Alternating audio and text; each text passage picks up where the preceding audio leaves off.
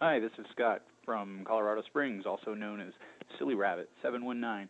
I wanted to wish GM Dave, GM Chris, and of course Twi'lek Goodness. I wanted to wish you a very happy 100th episode, and I've just been so happy to be a part of it with you guys. Uh, I think you all do a great job, and uh, hey, I wish you another hundred more. Thank you. So, uh, we're supposed to talk about our show now. Our show? Yeah. Game on, you remember, right? Yeah, it's coming back to me now. Wasn't that your show with Andy? Yes, and now you co host it with me. Do you remember nothing? How do you live your day to day life? I get by somehow. So I suppose it's about games, huh? Yes, games. Real games, not fake games like Monopoly and Yahtzee. Oh, right. You only like games that normal people have never heard of. Correct. Hence the podcast. It's educational, it's entertaining, it's edutainmenting. That's what he said. What's that supposed to mean? Tune in and find out. Plus, learn how to get your Game on. Inconceivable! That's what I wanted to say. correctly with the correct amount.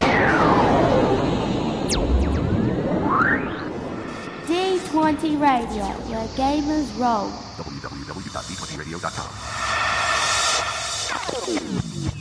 Execute Order 66. This episode of the Order 66 podcast brought to you in part by our sponsors GoDaddy.com, Buy.com, and Brian from Game On speaking one octave higher than his normal voice in his promo.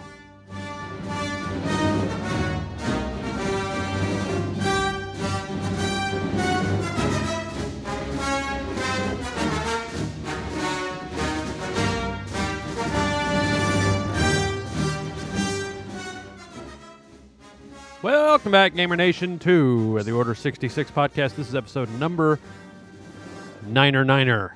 Double nine. Niner Niner. 198 divided by 2. So kind of like 99 bottles of beer on the wall. That's right. Episode 33 times times 3. 45 times 2 plus 9. So this has to be three times better than episode 33. I would hope so, because 33 was a long time ago and it probably sucked because you weren't on it. Aw. Oh, see? a rare compliment see? Oh, Dave. sweet. See, speaking Aw. of oh. that, I need to introduce Twi'lek Goodness.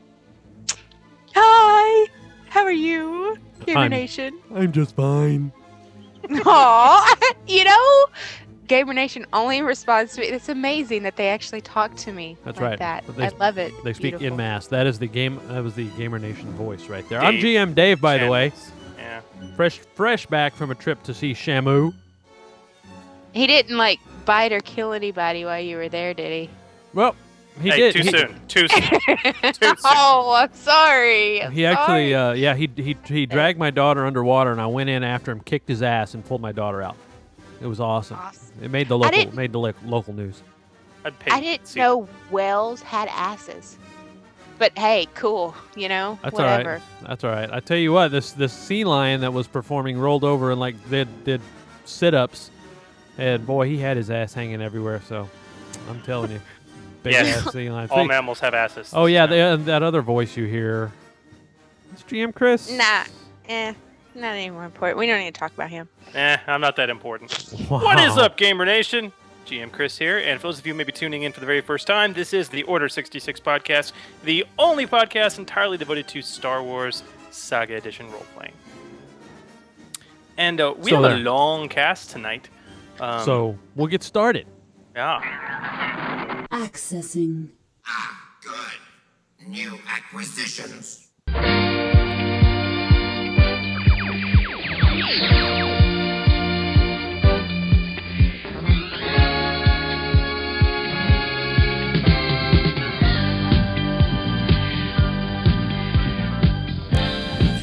Greetings, Gamer Nation. My designation is KCK Sim, and this is your Hollow News Net update.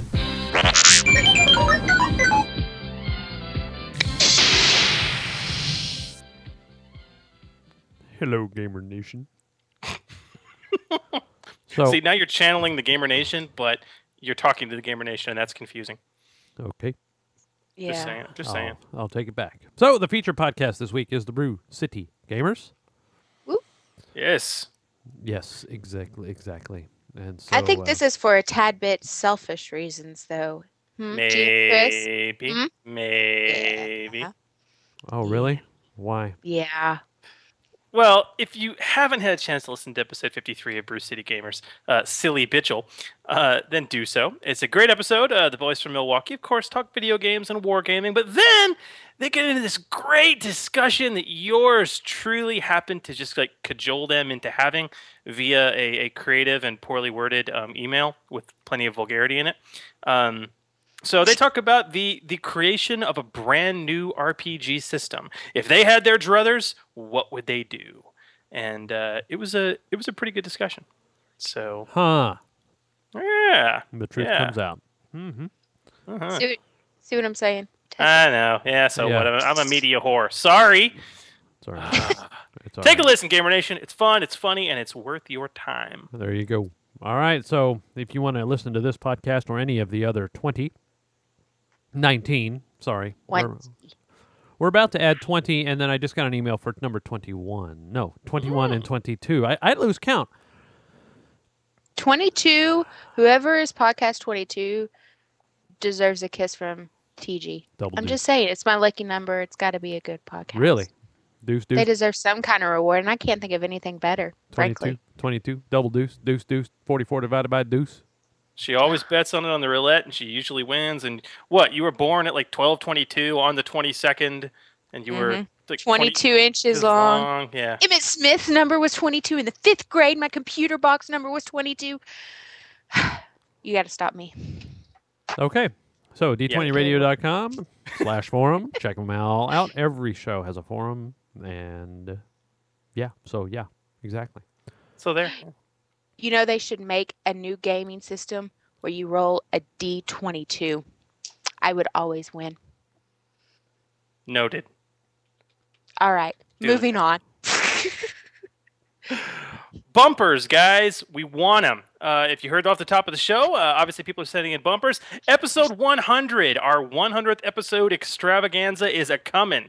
Our next episode, and you guys should walk, don't run, walk to the nearest phone or computer and enshrine your name in the history of D20 Radio with a bumper for the Order 66 podcast's 100th episode. And Dave, how might they go about doing this? Uh, email would be preferable if you can record your own spot. Send it to gmdave at d20radio.com. Or you can call the Loser line. Area code 206 600 5872. That would be L U S A oh. or loser for all of you great unwashed. And we would love to have bumpers coming out of our arses for episode 100, obviously. So Yes, yes. There are no, no. There is not too many. So never too many. Never too many. never too many. Send them in. Send them in. So there you are. Yes. Big news, guys. So D22 radio is gathering. no. Cut her off.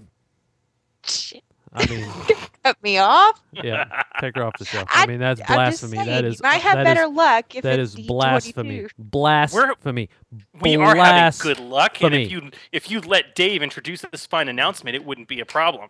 You Well. Ah. I wasn't. I wasn't introducing it. I was. I was just kind of laying it off. I was just kind of putting it on the tee to let you knock it out of the park, and then she had to go and blaspheme. Oh, okay.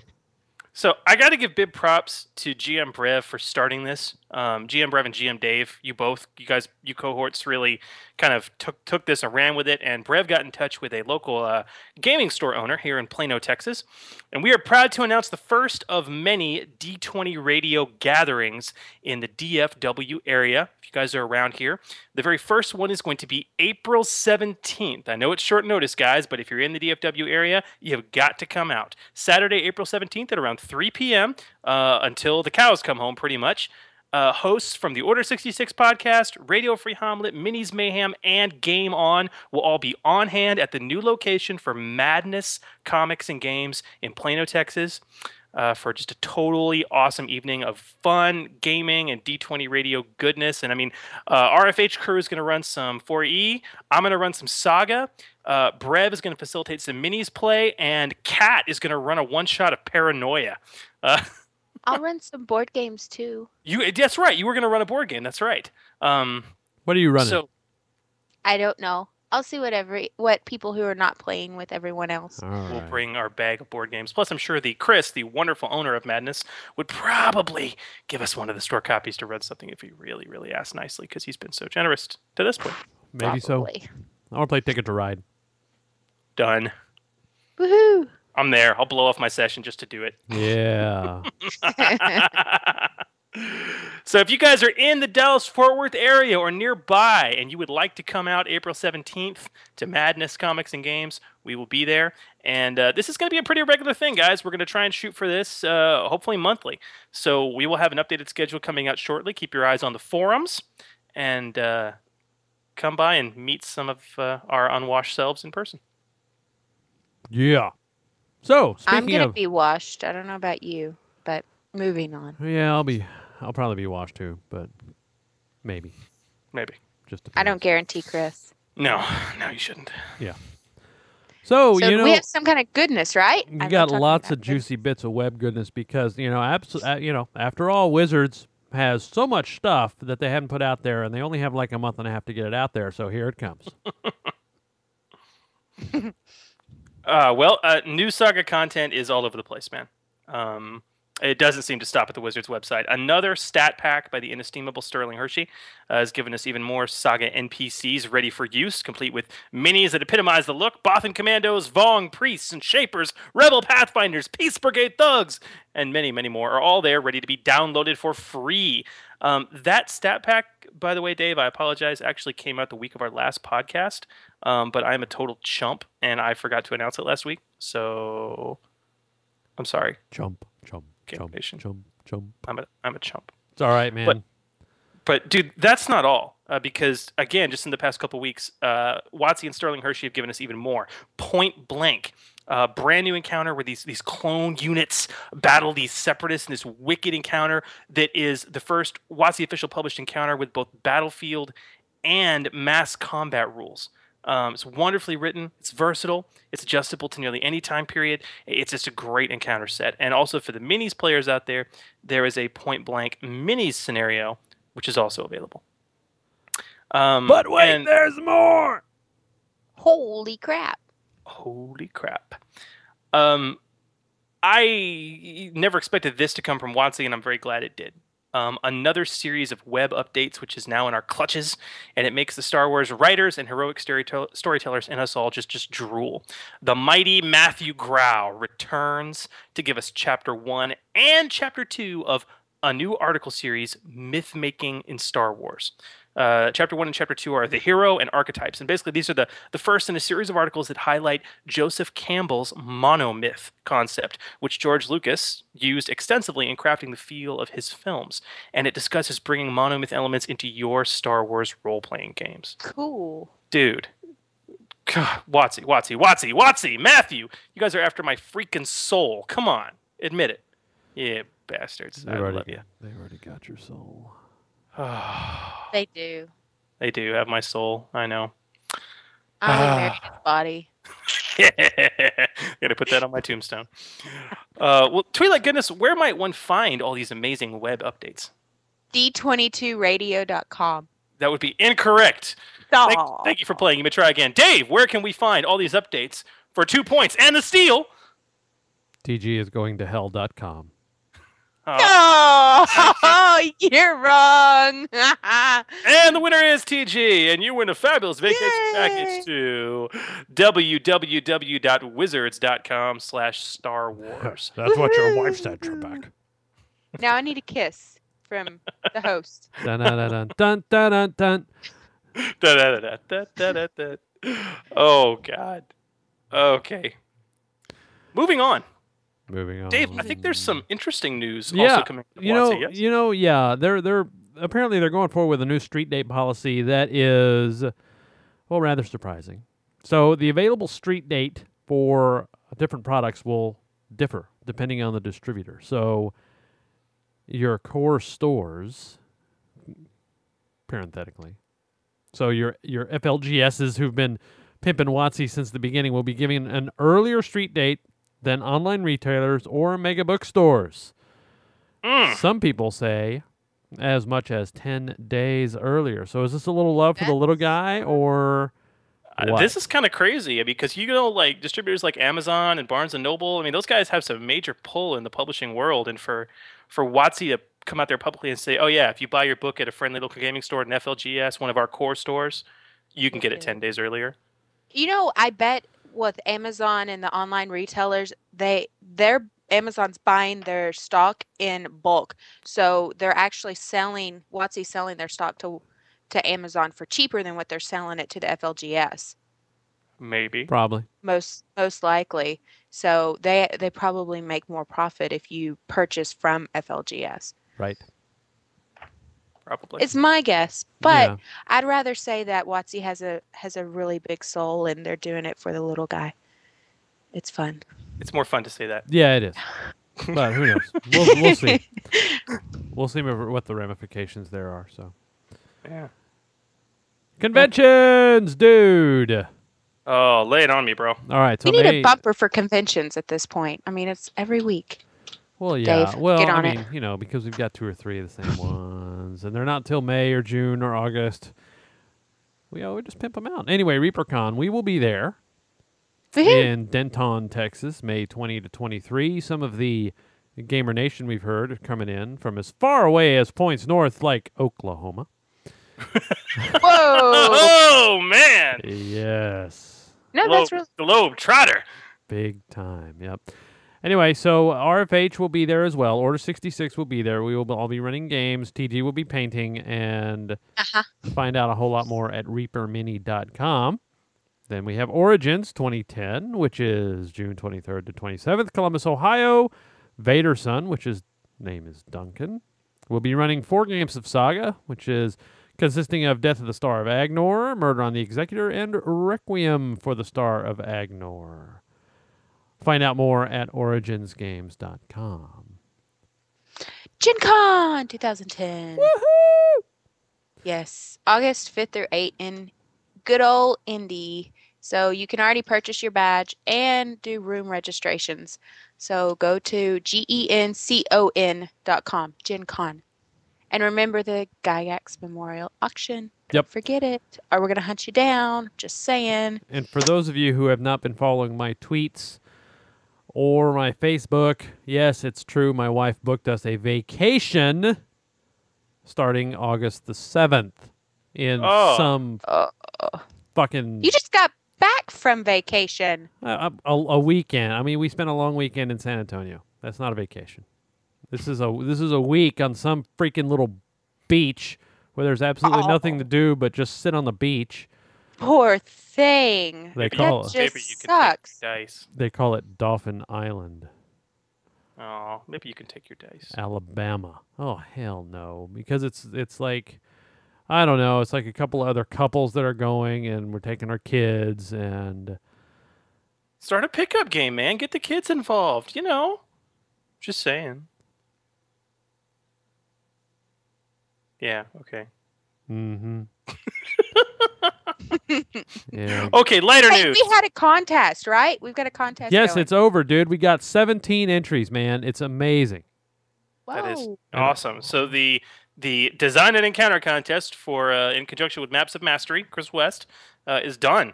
And dude, I mean, I know I, I got my email. I know the judging uh, uh, requirements and all the the modules went out. Um, when are we gonna have an answer for the Gamer Nation? Hopefully, we will have an answer on episode 100. Oh, We had a we had a little bit of an issue where some of the guys couldn't open up the newest DocX files, you know, with the Word 2007. and all that. ah, So I had to convert them to older versions so that they could all read them. But the judges all have the all the entries, and we've uh, weeded out three that absolutely suck already. And uh, no, I'm kidding. I'm kidding Aw. about that. No, we we have begun reading through. I have read all of them, as a matter of fact, and I already have my leader in the clubhouse. So we're I'm about waiting. I'm about uh, halfway through, and I'm reserving judgment until I've read everything. Ah, yes, indeed. So Actually, no, I'm I'm scoring as I go. I'm following the judging methods. It's just yeah, Yeah. yeah, exactly. So, So. we'll have something out by episode 100, and it'll be good. hmm.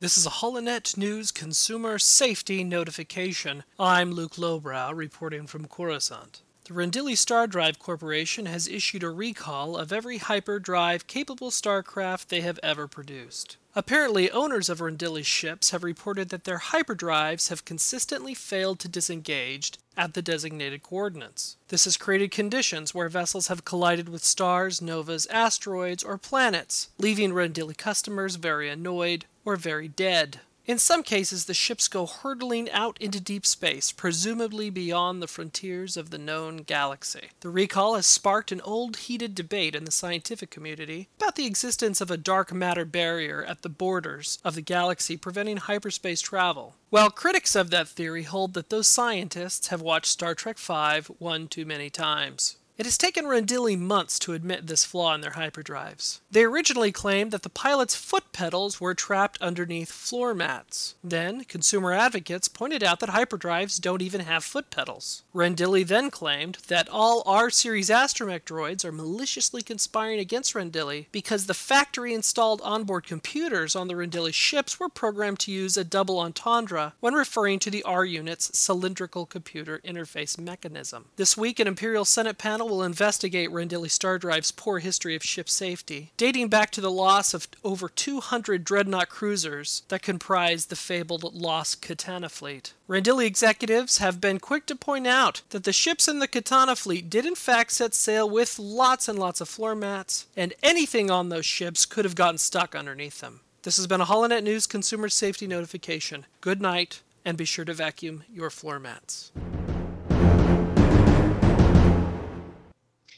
There he goes, being all timely again. well done, Dan. Awesome. Well done. It's Luke. Who are you calling Dan? It's Luke Lowbrow. oh, I'm sorry. It, it you know it's a Dude. it's, it's it's a nickname. That's all. Okay, I'm not gonna ask why you have a nickname with. Well, you know, co- college days. It's not important. It's not. But... So did So you did you Dave, bobbleheads get a yes, postcard?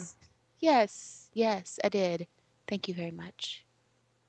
So there, it's um, it's a very pretty postcard, Dave. Chris isn't gonna care. We had a big fight about it the other night. Yeah, I'm not even I listening. bet.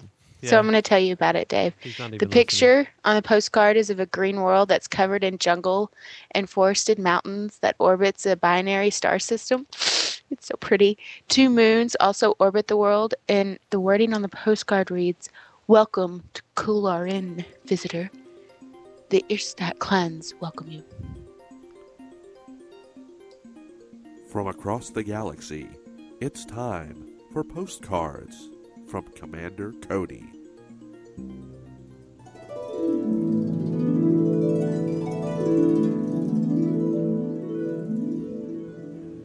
Dear GM Dave and TG. Hi guys. Sorry it's been a couple weeks since my last transmission, but I've been a bit busy.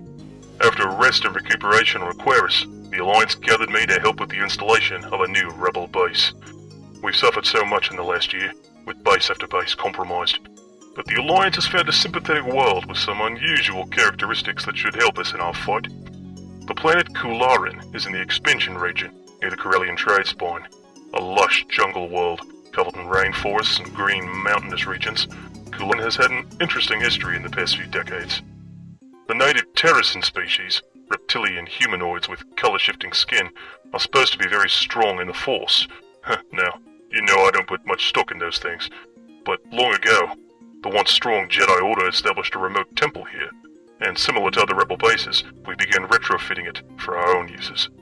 The work has been hard, with a great deal of construction and logistics, but a fair number of non-Tarasin live here, mostly in two large city settlements, Gadrin and Hedret. During the war, the Empire was harsh with this world, and we have many allies among the inhabitants.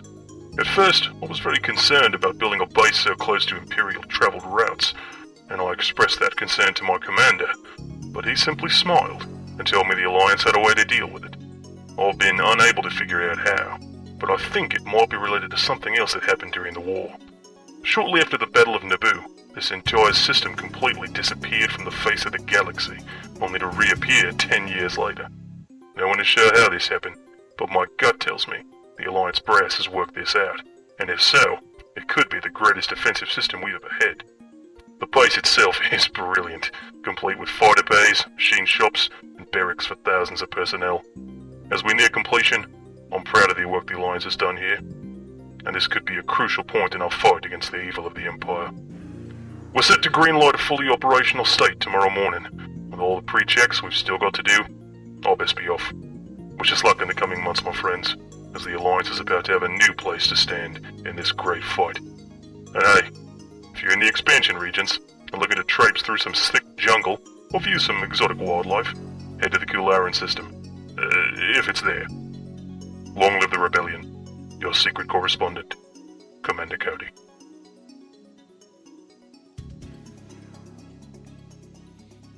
You think this dingus would stop broadcasting where he's at?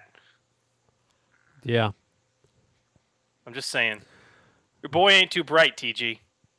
Wow. I'm not talking to you about this. Wow, how the how the how the We the agree to disagree. how the roles have reversed. Hmm. Just saying.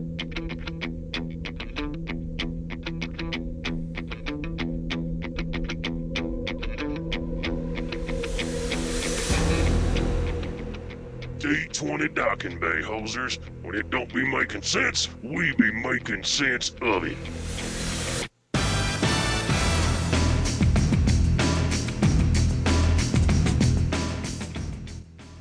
Well, okay, D20 radio listener people, Order 66 podcast people.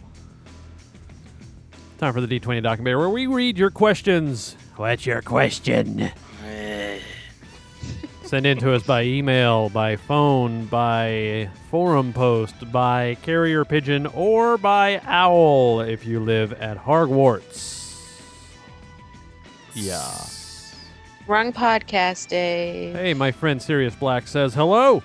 Just wanted to say I was also invited into the Order of the Phoenix. So, that being said.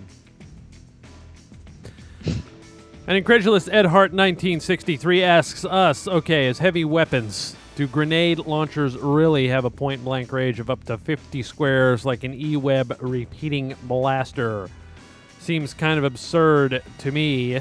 Or am I missing some errata somewhere? Well, welcome to the absurdity. Absurdity, sir. You've got it right. Absolutely. All right, moving on. GM of the Land Down Under. Uh, I think there's a point to talk about here. Oh, okay. Well, no, listen. I mean, seriously, guys. What's this is like the only real point of even having a grenade launcher is to get range. That's it. Yeah, like to throw things like really far. That's like an RPG, you know? It, it, it, it is. Grenades are terribly grenade. short range. Yeah, you I can mean- only throw it so far. Yeah, and then, and they're they're inaccurate. Now this piece of equipment fixes that. For those following along, grenade launchers, page 129 core rulebook, they're heavy weapons, and per the range table, also on page 129, they do have a point blank range of 50 squares. And Ed Hart, in in real life, I use I use that in quotations. In real life, grenade launchers are extremely accurate. Ask any military personnel trained in their use. Okay, they're extremely accurate and they go very long ways. Um, it's important to note, though, in terms of this game, grenade launchers are, are not easy to get a hold of, and that's a good check and balance. It might be inexpensive initially; it's like only a few hundred credits, but then again, the ammo sure isn't. Um, but it is a military-grade piece of equipment. That's not easy to procure a license for. I mean, even the WotC-sanctioned Dawn of Defiance game does not allow players to purchase but a, a single piece of military-grade gear, a heavy blaster pistol, when they start the game. That's it. Um, now, could you get it illegally? Sure, but that opens up a whole slew of fun options for you, the GM, to uh, mess with your players now, doesn't it? Oh yeah. So you're saying the balance for the fact that 50 squares is um, short range is that it's difficult to get a hold of. So the balance is in the role playing aspect of it. Yes, absolutely. And and it, once again, as far as this system, I mean, there's so much of things are balanced through the role playing aspects. But for Pete's sake, if you walk around with a grenade launcher, yeah, I mean, you just because you're walking around with it is grounds to be attacked. I mean, my God, any law enforcement agency would immediately. Do you have a license for that? And even if you do have a license for it, you there could very well be laws saying, "Yeah, I'm sorry, you really can't carry that around." Um, So yeah, there you go. But Put no, that thing away here before you get us all killed. I seem to have heard that somewhere. that's pretty much. All right. So can I move on now? Yes, please. Okay, GM of the Land Down Under has a question about the indomitable talent. Yes, Solura has that. So he says the indomitable talent that a player of mine is going to take might sound like a stupid question, but can they use this ability once per day to go plus five up the condition track? Can they do that while unconscious? Uh huh. Uh, TG, what what do you what do you think? Can you use this while unconscious? T- I don't T- know. See, don't know? I think she's answering by doing that right there because while you're unconscious, um, can you Can't- yeah. can you draw your lightsaber while you're unconscious? Why no? You're unconscious. Well, there you go. You But got you, indomitable doesn't it just mean that you've got you're stronger? I mean that's No. the the indomitable means that you're harder to kill, right? No. It just means I'm tougher. Well, you so get it's to- just my in it's just my nature. I learned how to be tougher. No. Well, yeah, but you get to move up the condition track, but you have to use a swift action to activate it. That's correct. Ah, so you had to use a swift action. If Right. it was a free action, I'd say yes. But you had to use a swift, so Right. If, well- it, if it was a free action, I'd say no because well, per page 147 core rulebook, while unconscious, you cannot take any actions. There at you all. go. There you go. See, while you're lying there, mostly dead, you can't even do it. Mostly dead. He's Well, then why do you why do you roll? Uh, was it after like five rounds? You make a roll to see if you. One minute. That's just that's just to see if you die or wake up. right. Well, that's an action. I roll Um, the dice. No, it doesn't specify that it's an action. But no, I mean, Okay. seriously. I mean, listen. If you listen, GM, if you want your player to be able to use Indomitable while they're unconscious, it's really your call. Raw, no, they can't. Um, just because, uh, again, what the rules say. Um, you know, I don't think it's too too terribly game breaking to allow it. Also, if you really wanted to check and balance it and create a feat, um, maybe called um, you know, or, or, or excuse me, not a feat, but another talent, uh, maybe like improved Indomitable, which has Indomitable as a prerequisite and says, oh yeah, now if you have Indomitable, you can use it while you're unconscious. That might not be a bad idea, but just a thought. But Raw, no, you cannot do it. Great. I would So. tend to agree with that. Okay, so Miker, Miker, or is it Mike R? Or is it Micker? No, it's not Micker. Well, it might be, but I'm gonna guess it's. I'm gonna guess it's Miker. The Miker. L Miker. Hmm. Okay. As smoke bellows from Chris's orifice. Ah, smoking my pipe. Ah, yes. Out of the pie hole comes smoke. I recently took over a GMing a campaign, Miker says, and have been confronted with a question regarding attacks of opportunity. One of the players has just taken some dual weapon talents and asked me if, while standing adjacent to an NPC and holding a single lightsaber, she can take out a second saber without provoking an attack of opportunity. Hmm. Well, my initial response was yes, but given that the rules for attacks of opportunities are somewhat vague in places, I was wondering what you thought. It's pretty clear. I think you had it right. So go ahead. Yeah. Now, well, this is an interesting question because for a lot of players that were weaned on third edition D and D or the last version of Star Wars, the RCR um, or OCR, um, drawing a weapon did provoke an attack of opportunity. Yeah, back in the Um, day. But hey, Saga does not. Aha! Turn to page 156, provoking attack of opportunities. Um, there's two bulleted lists that tell you what provokes, and it's a very short list. Moving out of a threatened square, making an unarmed attack without martial arts, aiming, loading a weapon, retrieving a stored item, moving into an enemy square, and using a skill that distracts you. Um, that's pretty simple. Drawing a weapon, not on that list. But, and here's the big but, and I always have a big but. Um, it is important, I think, to differentiate the difference between drawing a weapon and retrieving a weapon. Because retrieving an item does provoke. I reach Now- into my bag to pull out a second lightsaber. Ah! Attack. the attack of opportunity. Now, to me and most GMs that I game with, drawing a weapon means pulling it from an actual holster. Okay, you don't need to look for the item or find it. That's the point of having a holster. Okay, so in short, if the weapon is in a holster, I rule that it can be drawn without provoking an AOO. If it is not in a holster and it's not in your hands, it must be retrieved. Where is the weapon if it's not in a holster? Well, somewhere you have to fiddle with it to get it out, okay? And pulling a weapon out in one of those situations means pausing to distraction to unclip something or look for something, and that should provoke an AOO. But guys, TG, Dave, what about lightsabers? This is a lightsaber. I mean, seriously, you ever see a lightsaber holstered? Nope. No, they're they're always clipped to a belt, right? Mm. Well, that's So- what a holster is, kind of. Ah. And there you, I think, sir, you hit the nail on the head because a holster is a pretty vague object. Page 140 of the core rulebook. It is, I mean, there it says it's a sheath, a baldric, or a strap. Okay. For a lightsaber, this would be like a quick release strap or a quick release hook used to secure it to the belt. Most people don't really pause to consider that, but I think a holster for a lightsaber is essential to drawing it as opposed to retrieving it. Now, Miker, I, no, I, I, I want to know what you guys think too, but I, I think he made the right decision in his call. I, I doubt his player has a holster for their saber, okay? But I think the intent of the rules shouldn't provoke an AOO for that. I mean, sabers are open, they're sitting in easy access, they're meant to be drawn. Okay, if she actually pulled it from a pack or a pocket, that would be different. Um, I mean, what do you guys think? Do you guys think he made the right call? Yeah, I can't see it unbalancing the game by allowing her to do that. Yeah, I think he's fine. Yeah. Miker, if it worries you and you want the check and balance on player shenanigans, then consider enforcing the holster rule for lightsabers. Right. Bada bing. Or have her fight Darth Maul and take away his double-bladed lightsaber. Ah, yes. Okay. So, uh, Master Silverback, King of the Apes, has a uh, tricky question. In his Dawn of Defiance campaign, one party member is an Ithorian Jedi who prefers to use bellows. Uh, in- I'm sorry. No, I'm sorry. He didn't say that. Avoid Oh, violence didn't. whenever he can, even more than the usual Jedi, that is. And the player is role playing this very well. Pussy. Good, oh, Often, good for him. It's hard to do. uh, often using mind trick to diffuse what would ordinarily be a fight. That's actually pretty good. That's where the problem comes in.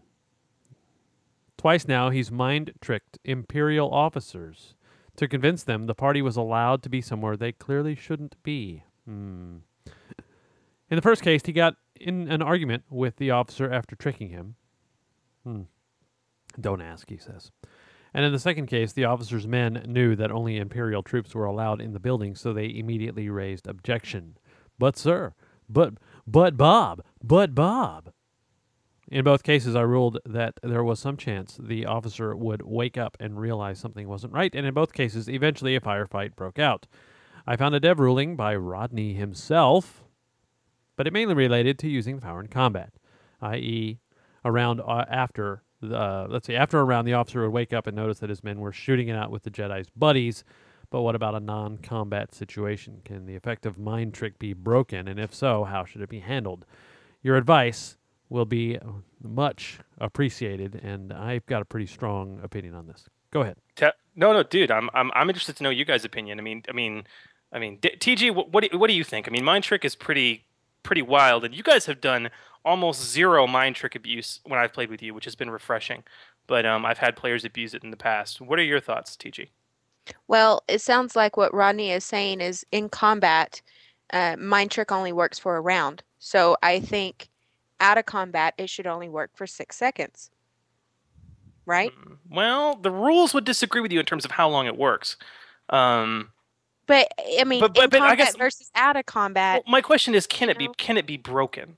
I mean, are there are, are are there things that can happen? So if you say, you know, these aren't the droids you're looking for, and then you you move along, when is that guy going to? Um, I mean, is is there something that can break him out of that? Because per the wording of the power, um, on page ninety eight of the core rulebook, when you use mind trick to make that unpalatable suggestion seem reasonable, the target will not quote unquote wake up under normal means. It won't happen. This says they will later not realize that what they did was unacceptable. Um, what does per- Dave think about it? I What think in think this about it? in this particular case, you've got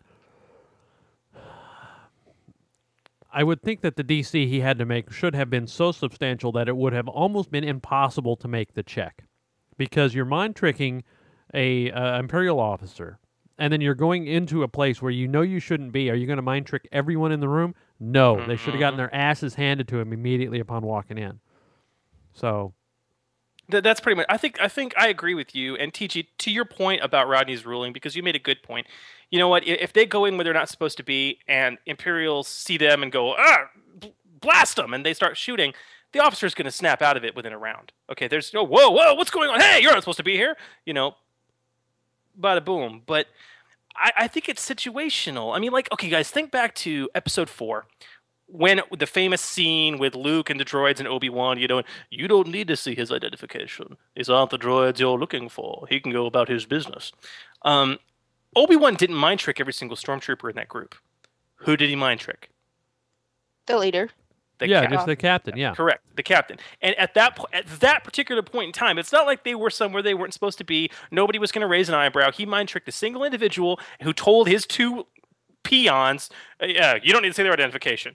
You know, these aren't the droids we're looking for. Move along." What are they, what are they going to do? Question their officer? Oh, captain, I really don't know about. Bang! You know, oh, you're dead. You know, you just questioned your superior officer. I mean, that's stormtrooper in the field, basically. But uh, you know, silence, private. Don't question orders.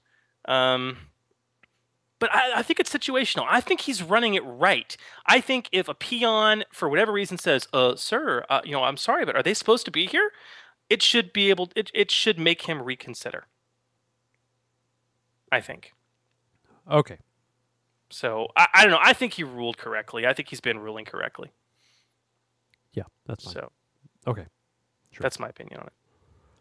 Mind trick is not the I win button of non-combat encounters. No, Period. not at all. So Okay, so before we get into the meat of the show, unless we have something further to discuss, Hmm. I'd like to stop down for fragments from the rim. Alex and Trevor extravaganza, who uh, have just put together a very nice index of all their segments, which is now numbering 45. Hmm. Yes, indeed. I'm telling you, man. These guys have been busy over the course of the last who knows how long. And you guys will be able to find that on our website here. I don't know, in the next week or so after I get back from uh, my trip. But to get started, here's Alex and Trevor. Welcome, Jedi Masters, to Fragments from the Rim. How may we be of service to you today? Hi, this is Alex. And Trevor. This is segment number 45 of Fragments from the Rim. For this segment, I've chosen to talk about the feat Dive for Cover, which you will find on page 23 of Galaxy at War. It has a prerequisite of being trained in jump, for obvious reasons. It says, once per turn, as a reaction to being targeted by a ranged attack, you can make a jump check to jump horizontally. If you land in a square that provides you with cover from your attacker, you gain the normal cover bonus against the attack, even if you didn't have cover at the time the attack was made. When you use this feat, you always land prone. This is rather useful if you need to get out in the open, perform an action, maybe you're going to heal an injured uh, party member, you're going to perform an action at a computer console, or whatever it is you might need to do, and you're going to be in the open and get shot at. You will then gain the benefit of being in cover. The other thing to keep in mind is that if you start your character in cover and you remain in cover, there's a good chance your opposition may use the aim ability to negate your cover. But if you think about it, if your character is standing out in the open, your opposition isn't going to take the time to aim because they don't think you're in cover. And so you should then be able to gain that plus five bonus to your defense, which is nothing to sneer at. Over to you, Trevor. Today, I'm going to talk to you about the Squad Actions talent from the Squad Leader talent tree on page 26 of the Clone Wars campaign guide. Essentially, if you have the prerequisite of commanding officer, which means that you have one or more followers under your command, you can use any of the following actions once per encounter. The first one is called Auto Fire Barrage. As a standard action, you can make an auto fire attack against legal target spaces. For each of the followers who is armed with a ranged weapon set on auto fire and has line of sight to the area targeted by your auto fire, you can designate one additional square as targeted by your auto fire. that square must be adjacent to the original target area. This is a neat concept of laying down covering fire that you see in the movies where you get a whole bunch of guys shooting into a same spot and, and getting cumulative effects and damage. Second possibility is open fire. As a standard action, make a ranged attack against a single target. For each of the followers who is armed with a ranged weapon and has line of sight, you add two to your damage roll on a successful hit. Well, that's that's a nice little way of showing multiple targets shooting at the same thing and getting extra points of damage. The third option is called Painted Target. As a standard action, make a ranged attack against a single target. You gain a competence bonus on your attack roll equal to the number of followers who are armed with a ranged weapon and have line of sight. Thus, if you have three armed followers with line of sight, you gain a plus three competence bonus on your attack rolls. If you have one, you obviously get a plus one. These are basically neat ideas for squad tactics or uh, a campaign set where there's a military concept in mind. Or if anybody wants to have a follower. Not everybody necessarily wants to have a droid. Well, you can have a follower or more than one follower, and you could use these kind of neat soldier talents to make that follower more than just somebody who carries equipment and and has other minor functions. You can make them an integral part of, of the success or failure in combat.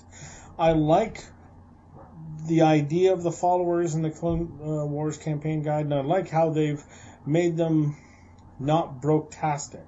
I found that followers in previous editions of the game, such as 3.x D&D, were either really hard to manage because you didn't know what they could or couldn't do, or that they were treated like a, an extra member of the party, but more as a functional member as opposed to a role-playing member. And or if you wanted to give it the role-playing element, you ended up giving, you know, the the DM had to work, you know, do a lot more work for that. I think that this is a nice balance that makes the player have to make some use of it, and they can't just have a whole extra set of attacks. They have to choose how their squad is best used or who in their squad is best used. Anyways, if you have any questions or comments, please uh, send Alex or I an email at order66 underscore fragments at rogers.com. And until next time, have fun gaming. Thank you, Masters, for visiting Fragments from the Rim. Very nice. Thank you, gentlemen.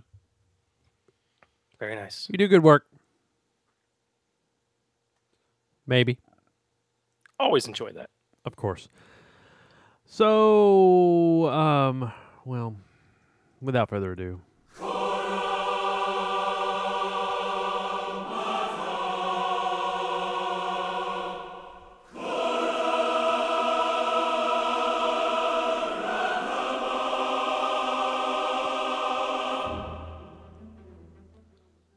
Okay. Mm. All right, chat room. I was just kidding about that, by the way. I just decided to be.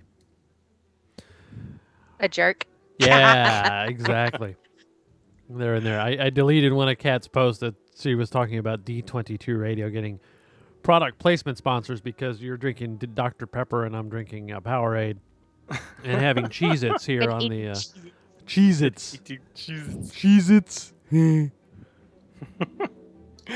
So, okay, welcome to the meat, guys. A lot of you may be scratching your heads going, wait, wait, wait, wait. I didn't hear Watto. I didn't hear suspending the rules. No, you did not. Because in the interest of time, we have an extended meat, so we kind of wanted to get into it. Yes, I have an extended meat. I don't know about you.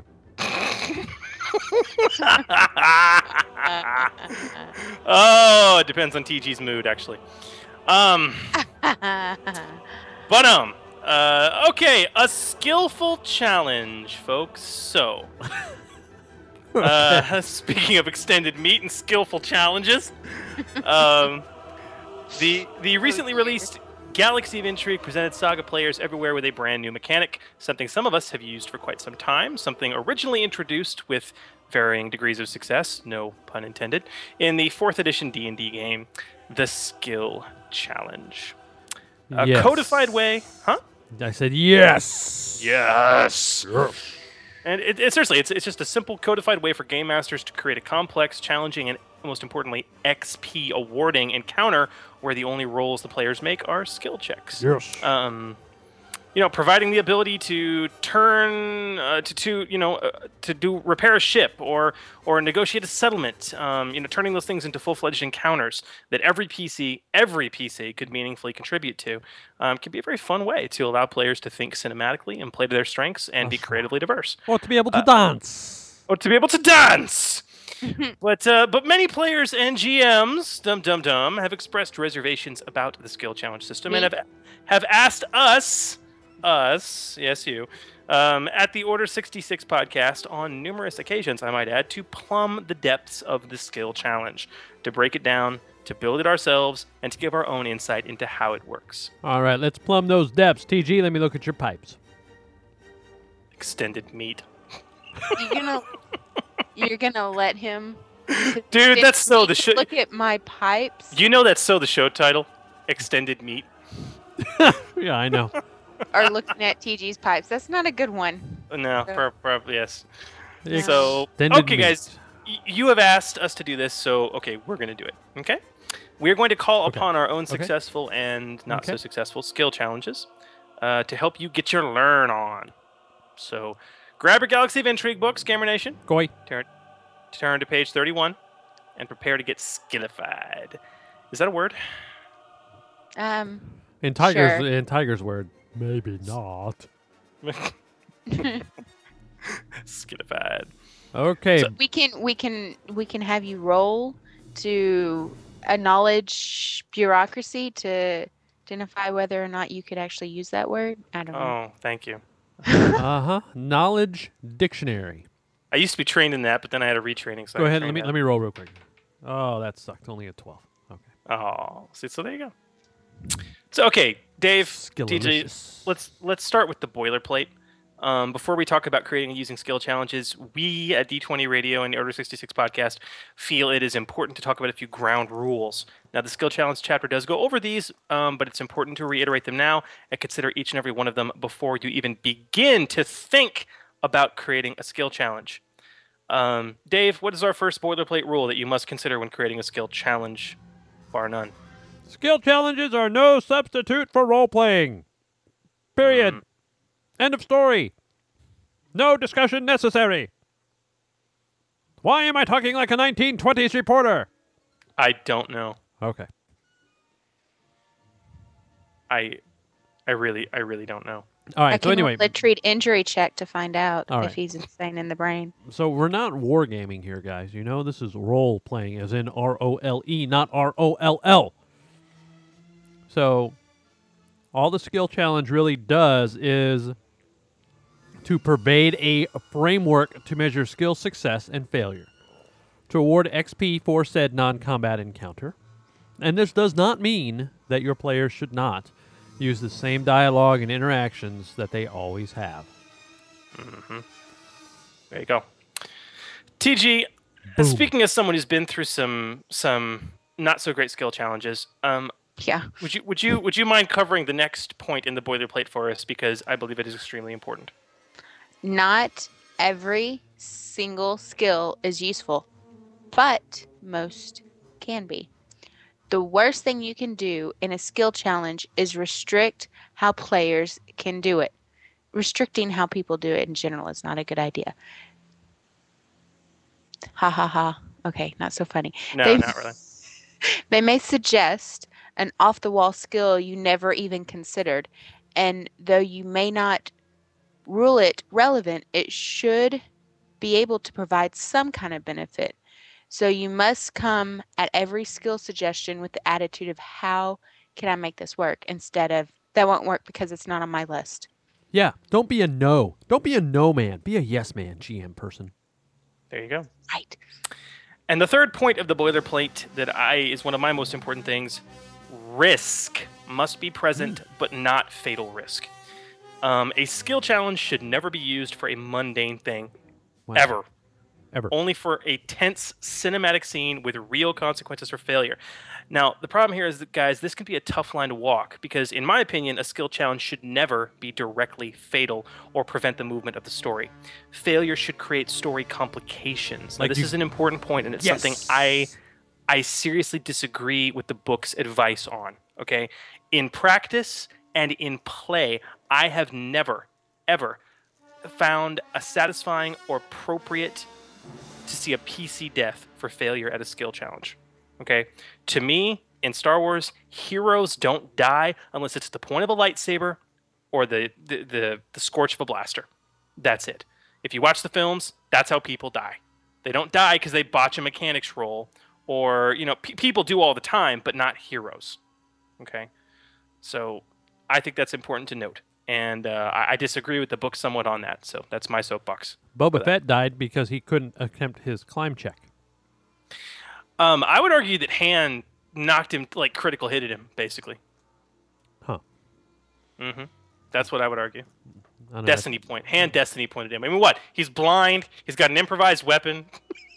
and he didn't mean to make an attack. He just turned around with it. Turn around. Destiny point. Boom. Ah! So there you go. So there's the boilerplate. Um, Right. those things must be at the forefront of your mind always. Okay, so when do I use the skill challenge, GM Chris? When? Please answer my question now. Don't wait for the translation. Okay. Well, you, okay. So, so you, you want to use a skill challenge? Where, when, and, and how? Um, a few things. A skill challenge should give framework to a tense scene or a cinematic moment that combat would not necessarily resolve. Now, as far as time frames, this could be a few minutes long, a few seconds long, several hours, or even several days. Think I like to think of it cinematically as a montage. You know, if ever- Montage. it's like gonna need a montage, montage.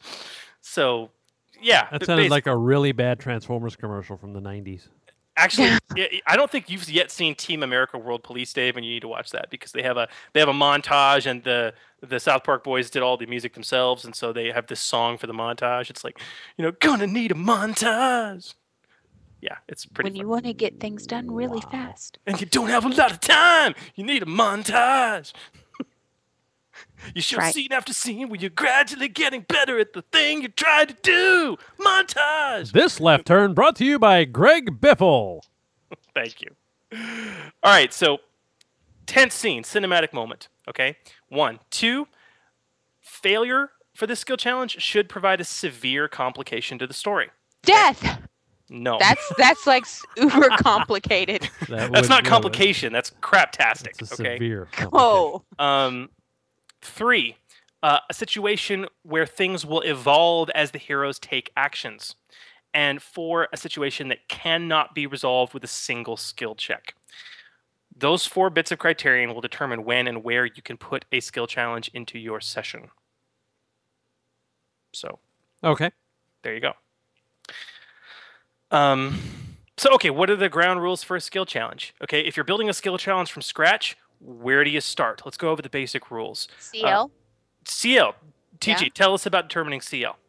Um. Well, I assume this is probably pretty important, Yes. and you you don't want you don't want a skill challenge to be uber hard for your second level characters. It needs to be fitting to them. So, um, from what I've read, it says that the methods you use for combat encounter determine appropriate CL need to be used here. So, basically, a level like I was saying, a level ten party might require a CL of 14 skill challenge. if they want to be challenging, yeah. Right. And it's in the lovely book that everybody should be looking at right now, right? Galaxy of Intrigue. Table 2 1 on page 43 is where you can find that information.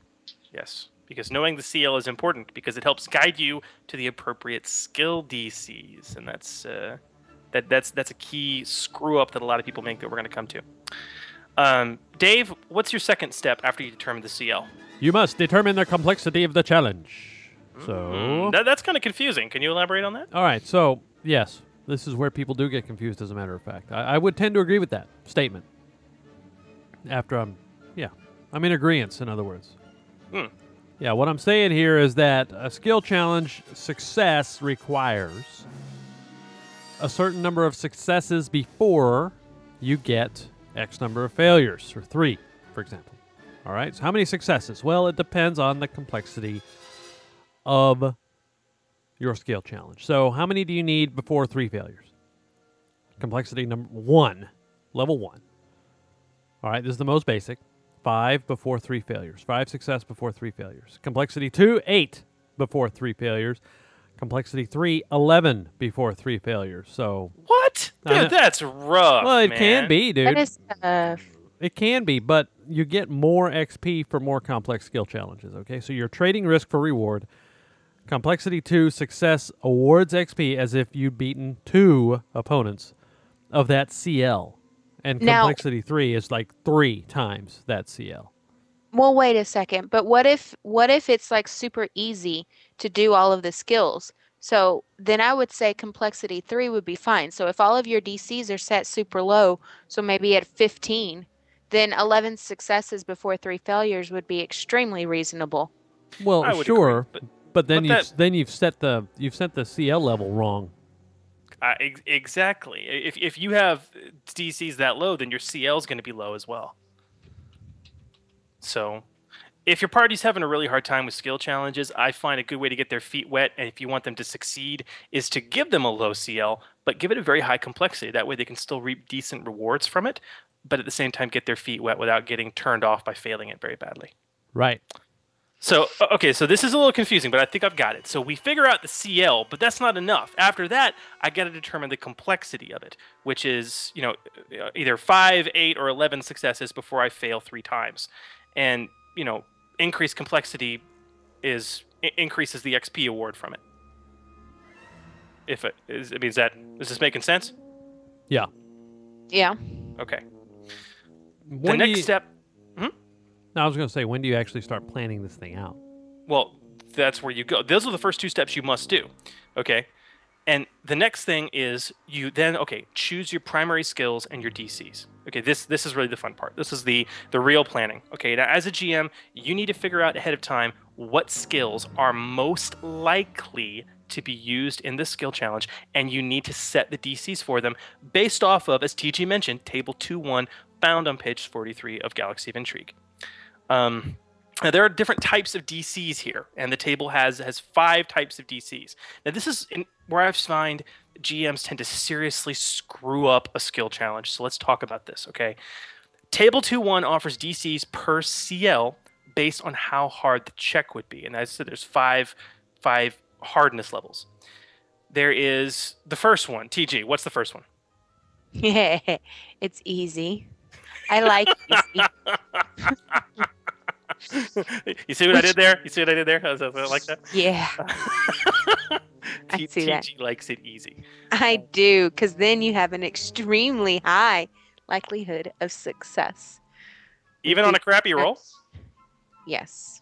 Okay, so easy DCs. Even if you're being craptastic. even if you're being craptastic, even if you're going to roll crappy, you're still most likely going to succeed. Okay, that's where you'd set the easy DC. Um, Dave, after easy would be Um, hard, no medium. medium. Yes, Like you, Medium Dave. medium Dave. like medium Dave. See what I did there? See what I did? Huh? Huh? See what you did? Okay. See what you did? See, see what I did? Huh? Master So, of a segue. Master. Master. Master segue. So what is what is medium DC? Uh, that would be a good chance of success, but the possibility of a failure with a bungled roll. Ah, okay. So not as not as easy as easy DC, where you can probably succeed even on a crappy roll. This one, you'll succeed unless you roll crap. Um, so most likely. Okay. So obviously after that comes the moderate DC. Um, now, to be f- quite frank, unless you want to make a skill challenge very hard, in my opinion, most of your stuff should be in the moderate to medium range. And I find this is where a lot of people tend to mess up. Um, uh, a, a lot of people tend to mess up. Um, moderate DC is equal parts um, success and equal parts failure. You know, does that you know does that make sense? You got a 50-50 shot. Yeah. Moderate. Pretty much. Moderate. That's like Moderate. middle of the road, like 50 50. 50-50. Like equal. Um, T- TG is is TG on? She says she has no sound. Have we lost her? Have we lost her? She's probably bungled her computer connection. She has lost Skype. The battle of Skype. Well, let's see if we can get her back. Oh, mercy. This is merciful. Me. Ah, Skype, here again. Fails us. You have failed us for the last time. Dave, Skype. We'll get rid of you, but no, we won't. Not really. Because it's impossible Are you back, TG? It is I- absolutely impossible. You missed me, didn't you? We did miss you. Both of you. We did. You missed moderate DCs. Book so, review. Uh, but yeah, okay. So- I missed moderate, but I am back just in time for hard. DC. You see what I did there? You see what I did? yeah, all right. TG's hard hard skill challenge with extended meat. Yes. So Uh-huh. TG, okay, if, if a moderate DC is, is 50-50, you have an equal chance to succeed, equal chance to fail, what's a hard DC? It means you are very likely to fail. If you're hard, you're very likely to fail. Uh, usually, in my experience, yes. Yes, It's quite very frankly. sad. So hard DC, you're very likely to fail. But that's not the final tier. There is the heroic DC, Dave, which means what? It's going to take a big O face for you to pass. Pretty much. Only the pendant man will pass. It's, you will. You are going to fail, unless something miraculous happens. Pretty much, yeah. So those are the basic levels. I see GMs far too often assigning these DCs way too high. And if you are finding that your players are consistently getting pwned by your skill challenges, one of two problems is occurring. One, the CL is too high. Or, more often, two, you are setting the DCs too high uh, of a level for each challenge. So, Dave, you asked the good question earlier. You said, okay, so what? How do I actually assign these? How do I choose? Would you like me to go through an example? Sure. Okay. So I want to build a skill challenge where a PC. Okay, let- let's pull straight from the movies. Okay, the PC ship's hyperdrive has failed. We'll call this ship, oh, the Millennium Falcon. Okay, and Imperial warships are bearing down on them. It's not my Great. fault. It's not my fault. So they've only got moments to get the hyperdrive up and running. What do they do? Okay, well, if I'm doing this for PCs, we'll say the party is level four. Now I want this to be fairly challenging, so I will make it a CL6 challenge. Okay, which is pretty heavy for a level four party. I'm going to make it complexity one, which is just five successes before three failures. Okay. Um, next thing you need to, I need to, I want to do is figure out my primary skills. Okay, these are just a couple of skills that I think they're going to use. I figure, what do you figure, guys, for for that for that type of skill challenge? Mechanics, use computer, Knowledge, technology. Knowledge, technology. Brilliant. Okay, three primary skills. They're all going to be very important. That's not a lot of primary skills. It's only three. But you know what? That's okay. And we'll come to why later. So, okay, I've got three primary skills mechanics, use computer, knowledge, technology. How do I assign my DCs? Okay, what the players don't know is that the Imperials sabotaged their hyperdrive while the ship was docked. So, the mechanics check, I think, because of that, should be pretty damn tough. Um, you know what? But one of my players happens to be a tech specialist. And damn it, he's got a 16 intelligence. He's trained and focused in mechanics. So at level 4, he's got a plus 15 modifier. He's going to get a DC 25 on average.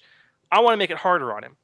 I'm going to give the mechanics a hard DC of 30 uh, per the chart on table 2-1 uh, for a CL6 encounter. So without any type of aid or force points, I pretty much only want him to have a 25% chance of natural success with a mechanics check. There we go. Um, use computer. Next one. Okay, that could be key. It could, you know, you could pull an R2D2 and reveal the Imperial tampering with a simple system scan. I'll set that as a medium DC, DC 22. And knowledge technology could also provide a lot of insight into maybe where and how the hyperdrive could be damaged. Another medium DC, 22. So, bam, I've identified three primary skills. I've set the DCs based on the likelihood of the players being able to accomplish that for a fairly challenging skill challenge. But now, guys, we come to the fun part secondary skills, Aha. being ready for them. Um, I think the real fun of a skill challenge done right is harnessing the creativity of your players to suggest their own skills for the challenge. And for this reason alone, I personally, as I mentioned earlier, I prefer to only flesh out a handful of primary skills, certainly no more than the number of people in your party.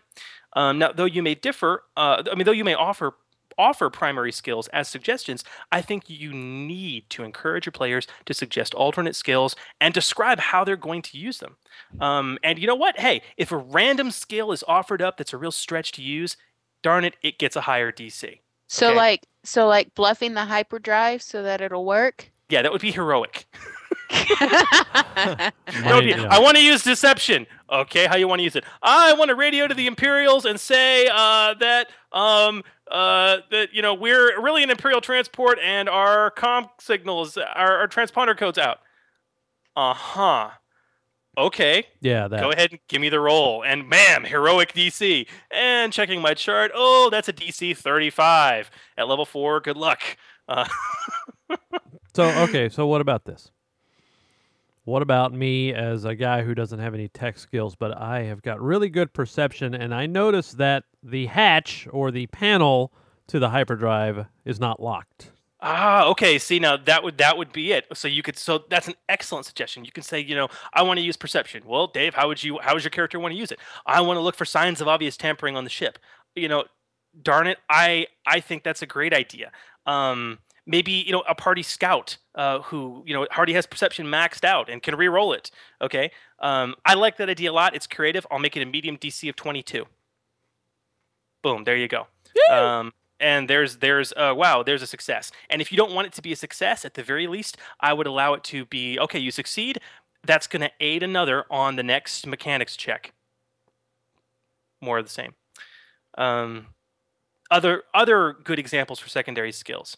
Um, maybe once the system, the sabotage system has been identified, there's uh, angry Wookiee in the party who gets angry and he wants to grab the deck plate uh, that the mechanic is struggling to get off to do his work and just rip it out.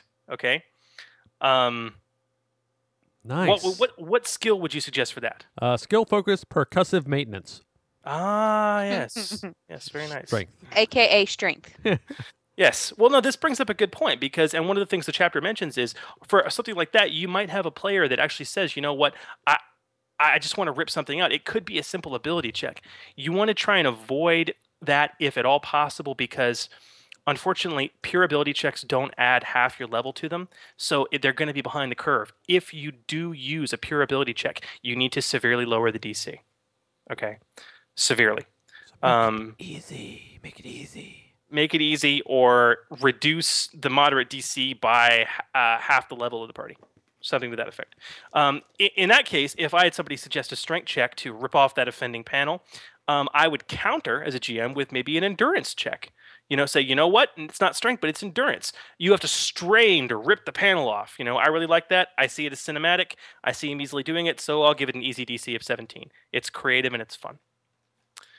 So very quickly, that is just an easy way on the fly and in planning to assign DCs to primary and secondary skills in a skill challenge. But that's not the only thing you have to do. There is a couple more really important things you have to consider when creating your skill challenge. Oh, really? Um, What's that? TG, Yeah. what's the next thing you need to consider or should consider? You don't have to do it, but it, it it's- makes the skill challenge a lot more fun. Absolutely. Well, you, sh- you should consider the challenge effect. So sometimes it's just flat out fun to add a further complication to the challenge. Um, page 43 and 40 through 47 are filled with options for this. So, like in the example that you were giving Okay. above, if you were to hot, if you had, or if you wanted our hotshot mechanic to have the chance to severely bungle things up, basically, Mm-hmm. right? Um, so the Epic ship is fail. cobbled together anyway. So the Megalian Falcon, yeah. Yeah, so you're going to add the catastrophic failure effect to the mechanics skill.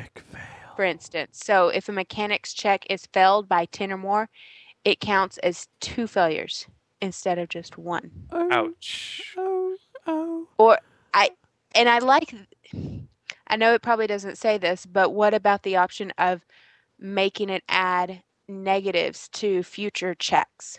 The, you know what, TG? It's not codified in the book, but that's an excellent challenge effect. You don't need to be limited to what's in the book um, by a long shot. You should feel free to modify whatever's in there and do your own. I think it's fantastic. You know, if you if you crap up a challenge like like you're saying for that that um, uh, the catastrophic failure, maybe instead of counting as two failures, you're right. Oh wow, you just blew out the primary buffer panel. Um, you're going to suffer a minus two to all mechanics checks for the remainder of the encounter Right. you know um, i think that's hilarious and it's very cinematic If So- you're trying to, you know, use persuasion in a certain situation and you blunder and you say something really stupid that offends them, well, that's going to make it more difficult to. It's Yes. not. It, it's going to make it quicker for you to fail with them, but it's going to make it more difficult for you to talk to them and persuade them in the future. Absolutely. Makes sense. Absolutely. I think it's kind of the counter to the having a, a random skill check serving as an aid. So, okay, Dave, talk to us about the last thing you really need to consider when you're building a skill challenge. Truth or consequences? Mm-hmm. New Mexico. So anyway, consequences. Perfect. What happens when you fail? You die. No, you don't die. what happens when you succeed? I mean, ultimately, in our experience, the best way to handle the effect of a challenge is to simply either make the plot easier or make the plot more complicated. Failure should never stop the story. It just makes it advance in a tougher way. You fail the negotiation, you get into a bar fight. It adds an encounter. exactly. You know? So okay, so what about our above example? I mean, considering you know this whole repair hyperdrive skill challenge, what happens if the heroes succeed? Then they rocket off to safety. And Darth Vader turns around and says, You have failed me for the last time. there you go. Okay, so what if they fail? uh, then they bring them on board the ship, and they have to split up into level one and level two, sir, and into the garbage chute, Flyboy. Exactly. Leads to a whole new encounter, you know, like escape from command ship or something to that effect. Maybe, maybe if it's something you're using in your game, maybe perhaps the story doesn't shift at all, but a local crime lord, uh, a crime syndicate shows up and distracts the Imperials long enough for you to repair your hyperdrive after you failed the challenge and make a clean getaway. But guess what? You were escaped, but now you owe a powerful crime boss a very large favor, Ooh. which could complicate things greatly. It could. So there you go. So okay, this, that is a bare bones look at constructing a skill challenge. We're about to get a lot deeper into it, but to summarize some of the things we've talked about, it's important to talk about some of the most important lessons. And guys, I really want y'all's input on this because we have all had some great stories to share here. Look, you can read the books all you want. You can analyze it till your heart's content, but nothing, nothing can give you the stones to make a dynamite skill challenge better than running and playing them yourself again and again and again and seeing what works and seeing what doesn't. And our play group has done many skill challenges, many before GOI even came out, and we've learned a fair bit. We wrote it. Actually, I think fourth edition. That's where we all kind of got the idea. Was from there. Um, but listen, t- take this as you will, with one or many grains of salt. But in our actual play experience, there are a few of the best things we've learned and the best tips we can give you. Um, yes. Okay, I want to, I want to, I want to talk about the first one: skill versatility. The death, I repeat, the death of any skill challenge is this too few skills with too narrow a scope, and a GM who either is not willing or more likely isn't encouraging diverse skill use. This, Amen. this is why my challenges have relatively few primary skills to force me, the GM, to listen to what my players have to say. So, okay, it's time to throw GM Brev under the bus. Under the bus. All right, I, Brev, I love you. You're my best friend in the world, and you have redeemed yourself by writing some of the best skill challenges I've ever played. But and one of, back to your point of to saying my that you point. need no back to your original point where you were saying the best way to get good at doing this is running them over and over and over and over again and that's exactly what he's done is he's continued to use them over and over and over and over again in all of his stories and You are every single time skippy. he's getting better he has honed he has honed his skill challenge blade to a razor's edge. The man is amazing, but he did not start that way. no Did not. TG, tell us Oh. about the bridge. Oh dear. See, I don't really I remember the circumstances either we were running away or we were trying to get to Well, no, okay, we were it- it- trying to get to these giant um spiders basically to fight them. But there was this bridge over this huge cavern that we probably couldn't even see the bottom of and it was windy so it, and it was very narrow and it was a skill challenge to move across this bridge and every so many squares we all had to re-roll these checks and each one of us had to do the same thing so we had to Oh. roll I tried to. it Can I persuade? endurance Can I persuade the wind to not blow? yeah, I mean, yeah, there- no, there- we had were- to do endurance. It was, and it was jump and climb. That and was it. climb. That was it. That was all there was. And was all we were allowed wow. to do. So you didn't And have any you nobles. failed- you didn't have any Jedi. You didn't have any nobles. You didn't have any. we had one Jedi, well, sort of one one that actually had move object as a as a force power, but only one who had it, and he had a few. It was it was Chris's character who had force points. Now the thing is, is if we failed the check, when we failed that specific check, we would start to fall off the bridge. We would get to roll a check as a reaction, like acrobatics or something, to try to catch on. If we failed that check, we would continue to fall. and die unless And- there was there was like and two checks die. that could potentially save you. Oh right. wow. And the only other option was for the person that knew move object to Me. Move object and pull that person back up And how many times did I move object in my force suite? Skill, focus, Once. levitate. Once. once. So he kept having to use force points in order to collect us. One of us- Seven force points in one encounter. Yeah, one of us tried to throw a rope over so we could catch on. I think that worked for one. But it took several rounds of I think of him seeing okay, what I had set up wasn't really working before he started to let us try throwing a rope down and doing that kind of thing.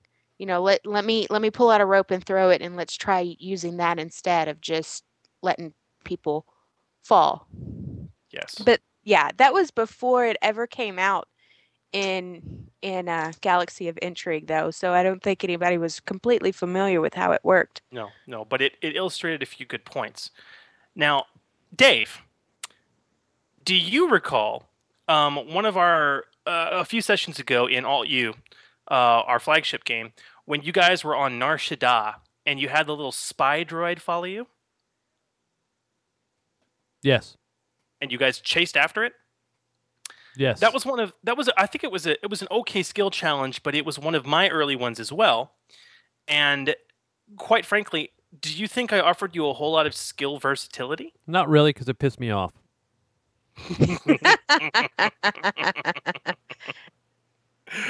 Uh, and, and there you go.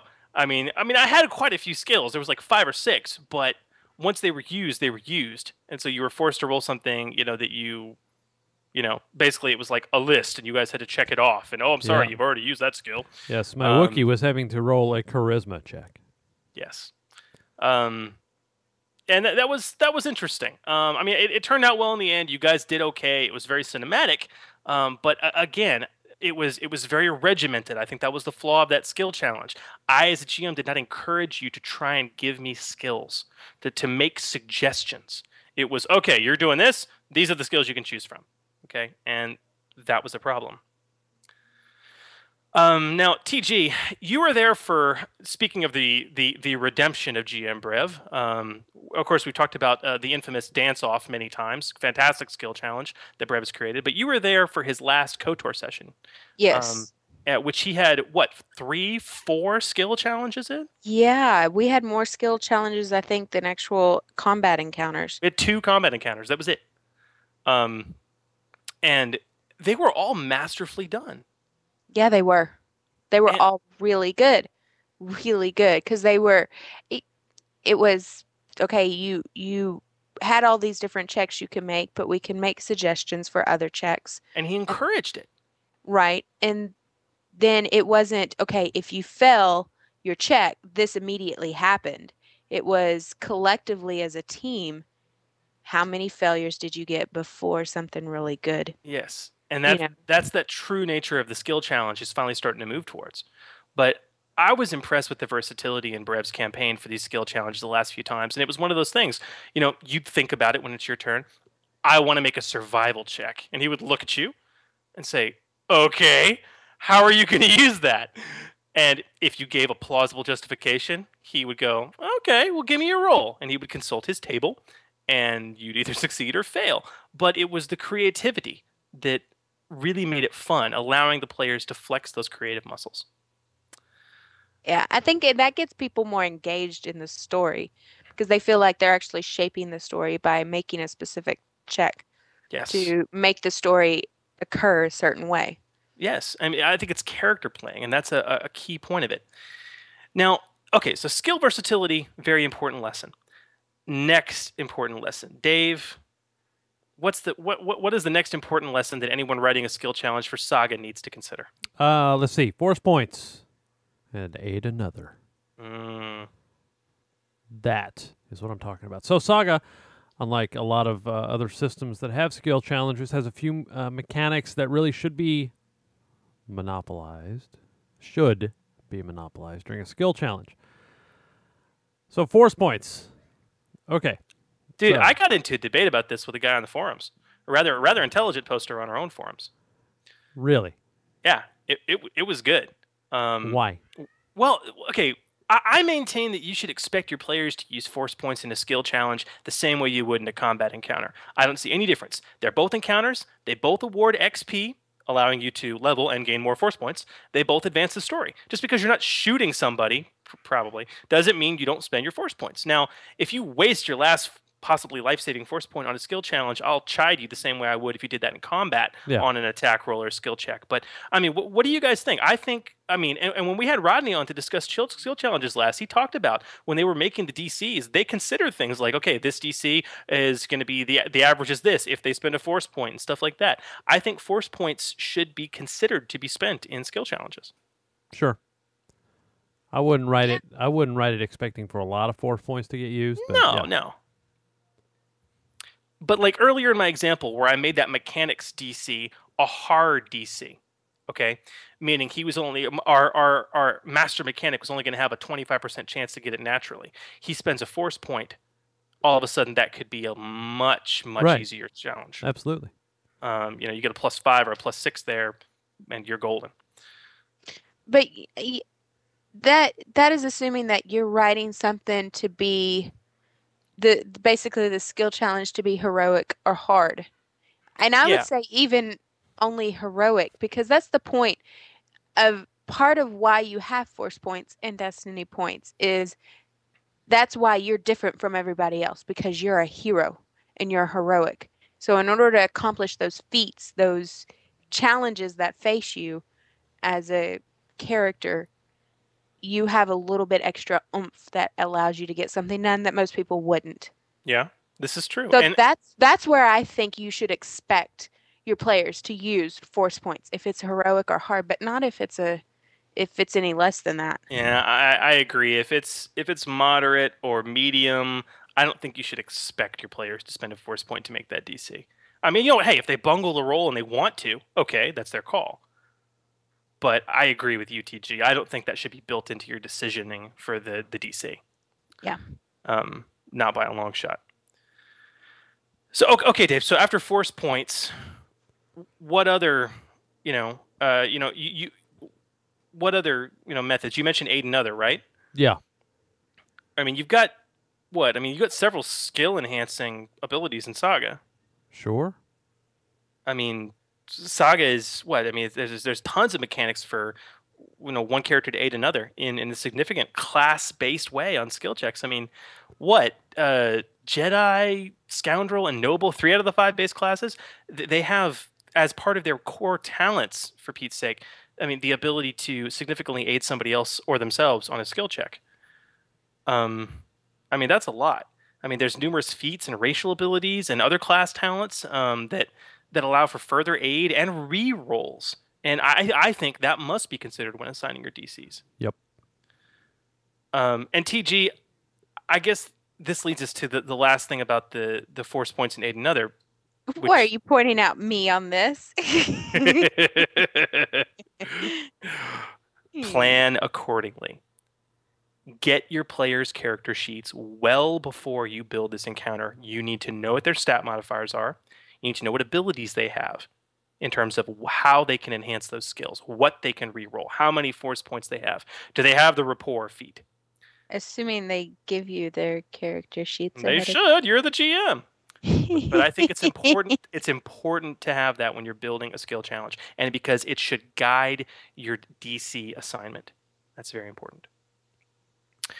Okay, so based on those lessons, Mm-hmm. let's let's put this into action, guys. Let's let's do this. Based on the emails on the forum posts that you guys have been sending, one of the number one requested things about Skill Challenge we are going to do for you right now.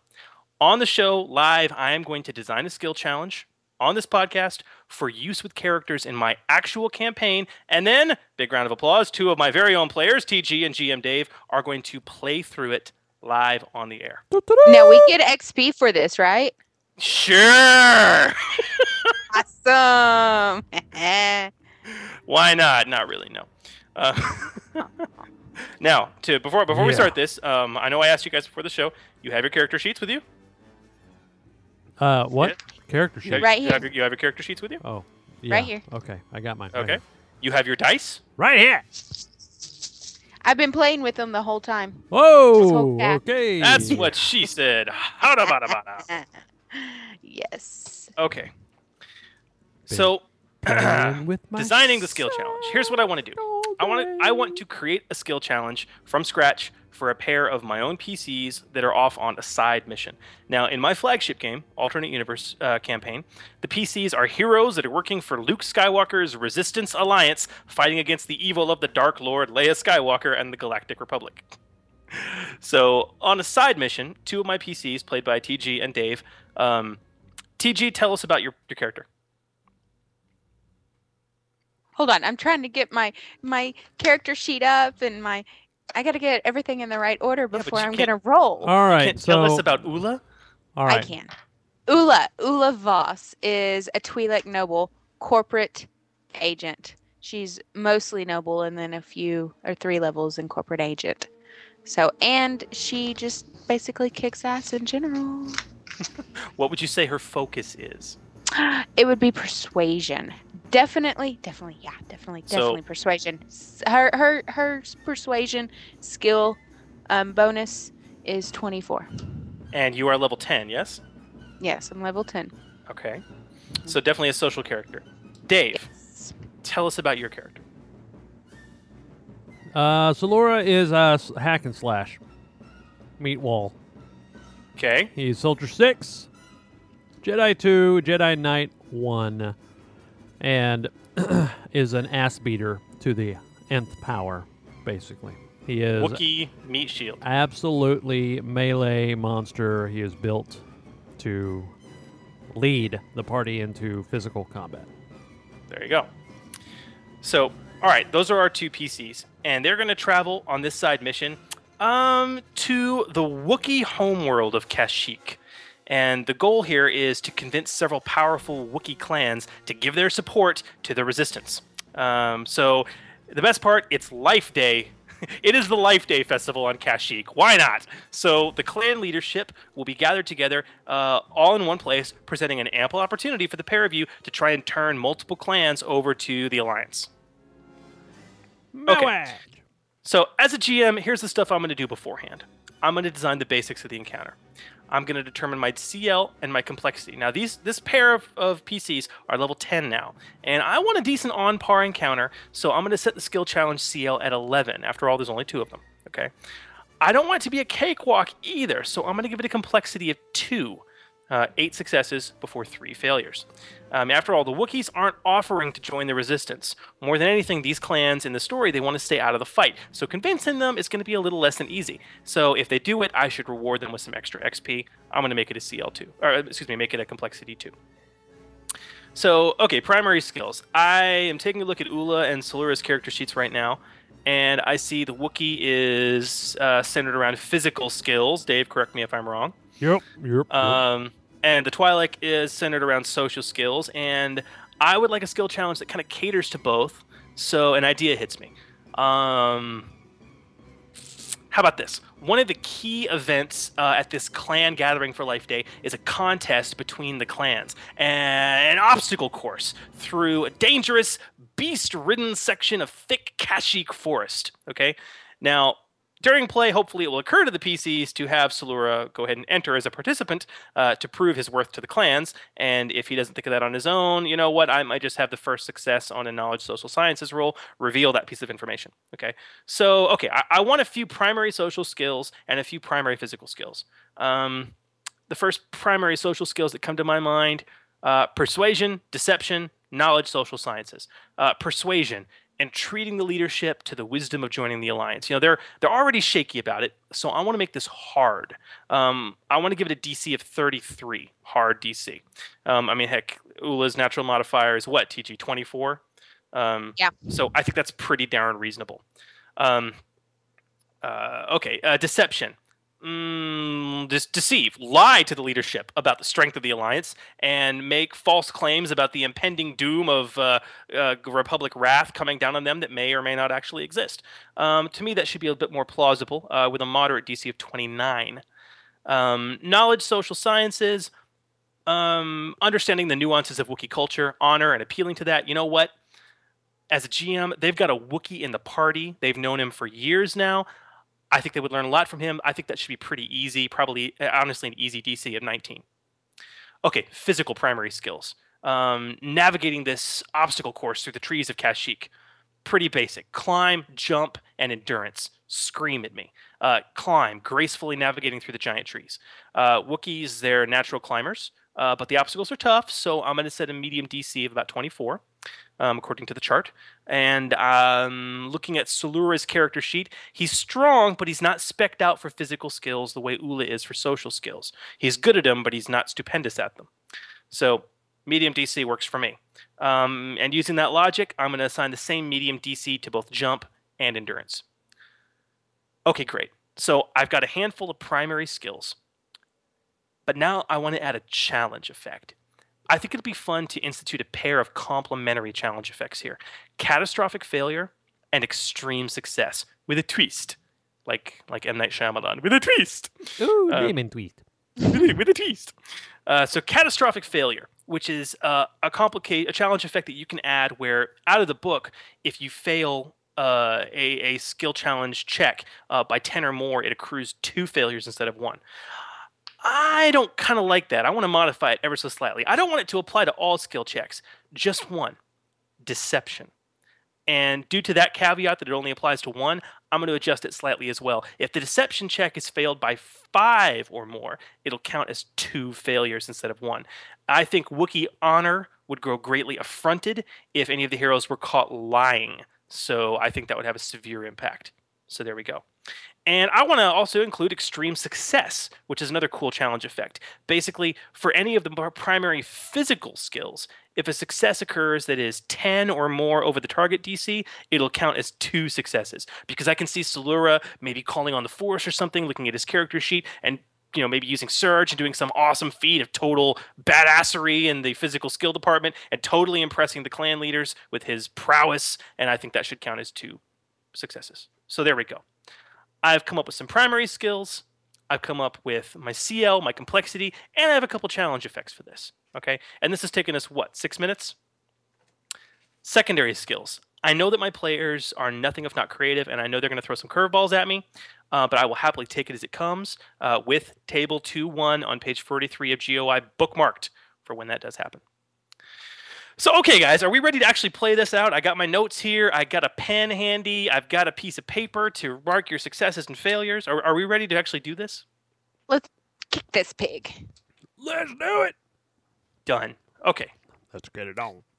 So we'll start this scene in media res where screen wipe and you guys are standing on top of a large tree platform overlooking the beauty of Kashyyyk. And the sun is just rising. It's a gorgeous day, and uh, Wookiees all over are walking around, you know, doing you know the speaking in Shyriiwook, and uh, you know all of them are so happy to be talking about Life Day and the wonderful celebrations that are about to take place. Um, you guys walk up to a hut where the uh, clan leaders of all the major clans that have gathered here are meeting, and uh, you know you're not stupid. You communicated ahead of time uh, that you were coming, and so several of them are expecting you, and you can say they don't look too terribly happy. Uh-oh. Oh. All right. So, well, can I, can I kind of, well, how about a perception check to see if I can pick up um, other conversations around before we get there about why they might not be happy? Well, that's an interesting suggestion, TG. Um, okay, I'm looking at my chart. Um, I'll tell you what. Um, perception is interesting, but you know what? I think I'm going to counter. I think for what you're talking about, picking up information, I think gather information is going to be a lot more appropriate skill check. All right. You can try that if you like. Okay. That's a 24 total. 24 total. Yes. Ba-da-ba-da-ba. All right. Yeah. Okay. Well, what you've discovered, uh, TG, is that uh, through your gather information check, people are gathered here heavily to watch this upcoming obstacle course. Um, that apparently there's this huge two mile tract of jungle uh, beneath the celebration grounds where uh, the champions of each clan that is gathered here are going to be running through this massive uh, obstacle course, this this challenge to try and basically it's a race to compete for the the honor of being the strongest, and it's a a big point of clan honor, and uh, a lot of uh, a lot of people are here watching it, and um, you hear a few other things too. People are talking about your presence. They know why you're here. They know what you represent. They're not too happy about it. Most of them completely kind of want to stay out of things. And um, you also hear a few things about Solura. You hear his name mentioned a few times. Really? Um, yeah. What have you done, Solar? Who? What's her name? What's her name?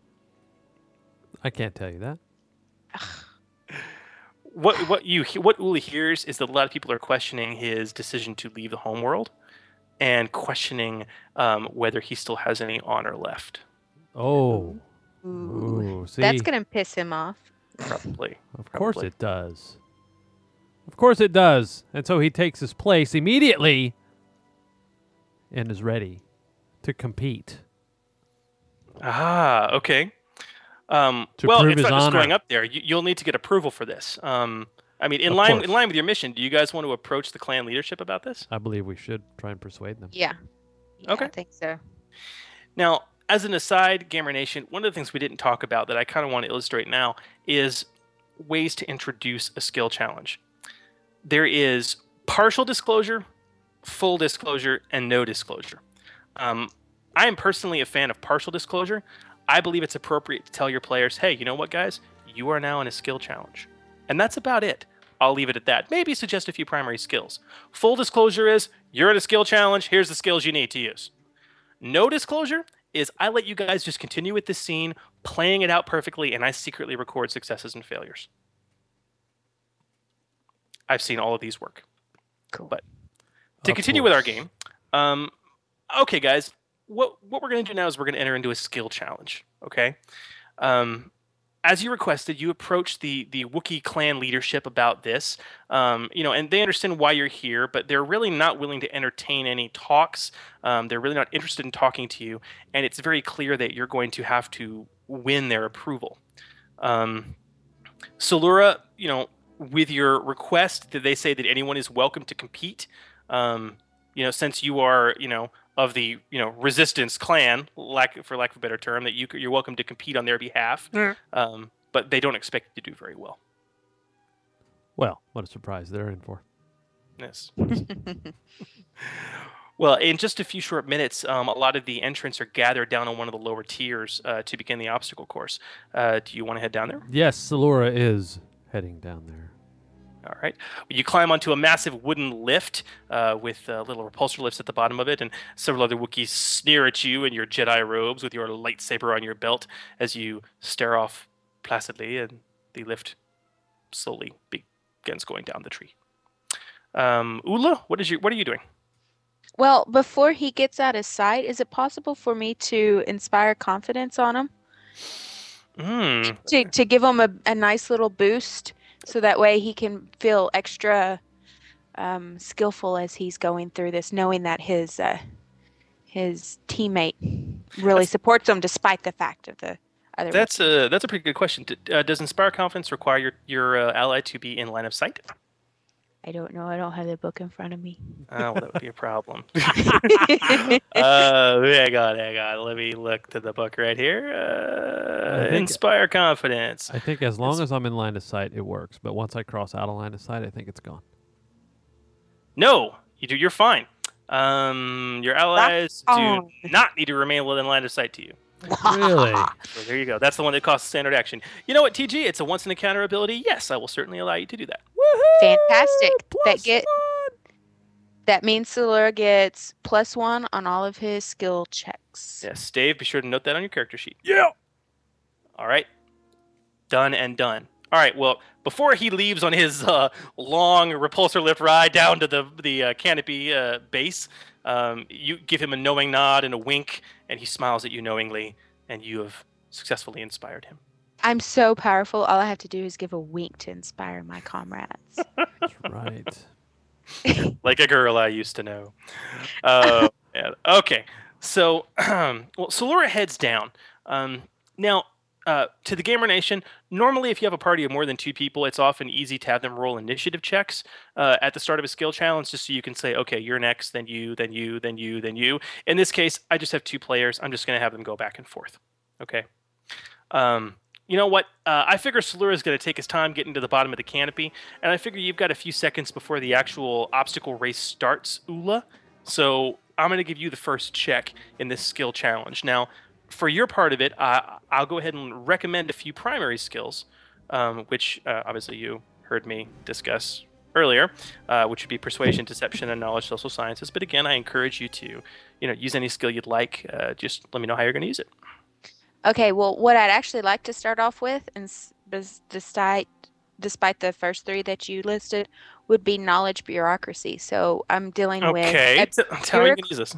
Okay, so I'm dealing with a bureaucratic system essentially. It's a it's slightly different from what I normally deal with, but it's still a bureaucratic system. I'm trying to get one community to join a battle, right? I want to f- use this to try to figure out what would be the best way to get them to come to our side. I mean, should I be deceptive? Should I be persuasive? Should I just sit and watch and wait? What would be the best course of action to do that? Okay, I'll tell you what. Um, go ahead and make me the knowledge bureaucracy roll. What you're wanting to know from bureaucracy would be more social sciences or maybe galactic lore, but you do find out some things with bureaucracy which could help you. So go ahead and give me the roll. Okay. 14 plus 18. Hold 30, on. 32. 32. It's 32. Math is hard. All right. Uh, looking at my challenge DCs here. Yeah. Um, you know what? I'm going to count that as a success. Um, and basically, with bureaucracy, you you know what? Ula pauses and searches through her memory, trying to remember how Wookiee clans are organized, what their leadership caste is like. And instantly, as you realize you need to start talking to some of these people and buttering them up, you know exactly who to talk to. You immediately recognize the individuals that are the heads of the clans based on the crests they wear on their uh, various ornaments. Fantastic. All right. Well, at this point, you sidle over to them and uh, you know start buttering them up ever so slightly as uh, Solaris finally made his way to the bottom of this uh, this canopy lift, and you, literally, man, you're you're right in front of the start line. You know, you've got other Wookiee racers that are there. That a lot of them are starting to roar and beat their chests and shake their fur menacingly, and ah, it's all crazy. Um, Yeah, that. all that. Um, and pretty soon the signal for start is given, and you set off. What is the first thing you'd like to attempt? In terms of primary things I can recommend, obviously you're going through the trees of Kashyyyk. There's lots of nasties around, lots of uh, dangers. Uh, climb, jump, and endurance would be recommended skills, uh, primary skills. But again, be creative. Anything you could think of. what do you want to do? Uh, what's the goal here? Is The- goal to The goal is to beat everyone else to the end of this obstacle course and remain alive while doing so. Ah, yes. Well, in that case, we shall climb the trees of Kashyyyk to get into the Uh-huh. natural environment of up in the trees. Up in the trees. Go ahead and give me a climb check. Indeed. Um, yeah, that's going to be a, a, a 12, so he's going to re-roll a climb check because he can. And he gets. Oh, mercy. Not good. A 27. A He used, he, 27? he used a That's force not point. good? He used a force point to do it. Ah, okay. So you spend a force point. You got a 27. Uh, that is a success, and uh, you vault over one of your competitors, leap into a nearby tree branch, and start scaling off through the canopy. Indeed. All right, Ula, back to you. You sidle Yeah. your way over to uh, these these clan leaders. What's the next thing you'd like to try? Well, I would like to well persuade one of these clan leaders Excellent. basic- yeah, just pers- start talking to him. Tell him to come to our side. Okay, go ahead and give me the check. You. I rolled a six, so it's a thirty. Yeah, that's bad. it's bad for me. Well, interestingly enough, Ula, he is not convinced by your words. Oh, oh what a butthead. That did not stick meet my tongue out at him behind his back. Yes, yes. He's n- he's not convinced by your words. He kind of waves you off and he goes, "Blah, blah, blah, blah, blah, blah," which you which you under you know understand to me. Look, I don't really want to talk to you about this right now. I'm trying to watch this race, and uh, you know, you, glory and honor to my clan. Leave me alone. So there you go. All right, Dave, we're back to Salura. You're racing through the canopy and uh, swinging across vines and tearing ahead of your comrade, your your competitors. What do you want to attempt to do now? Indeed, it is time to jump from one tree to another, and there, therefore, attempt a jump check. Ah, I see. Well, go ahead and give me the jump check. Oh, yeah, that'll do the trick. That's going to be a 29. Wow. Okay. Um, that easily does meet the DC, sir. Um, you leap uh, from a nearby branch, uh, grab onto a vine, do a double backflip somersault, and uh, land on a tree trunk as you scamper down along it, uh, leaving your competitors in your proverbial Wookiee dust. Very nice. All right. Well, TG, you're watching. You see Salura's not doing too bad. I mean, it's early on, but he is he is uh, among the leaders, um, and that does hearten you a little bit. You also hear some grumblings from the other Wookiees assembled to see this upstart doing so well in the race. Uh, what do you want to attempt now? Hmm. How about some galactic lore knowledge? I mean, what would it mean for him to win?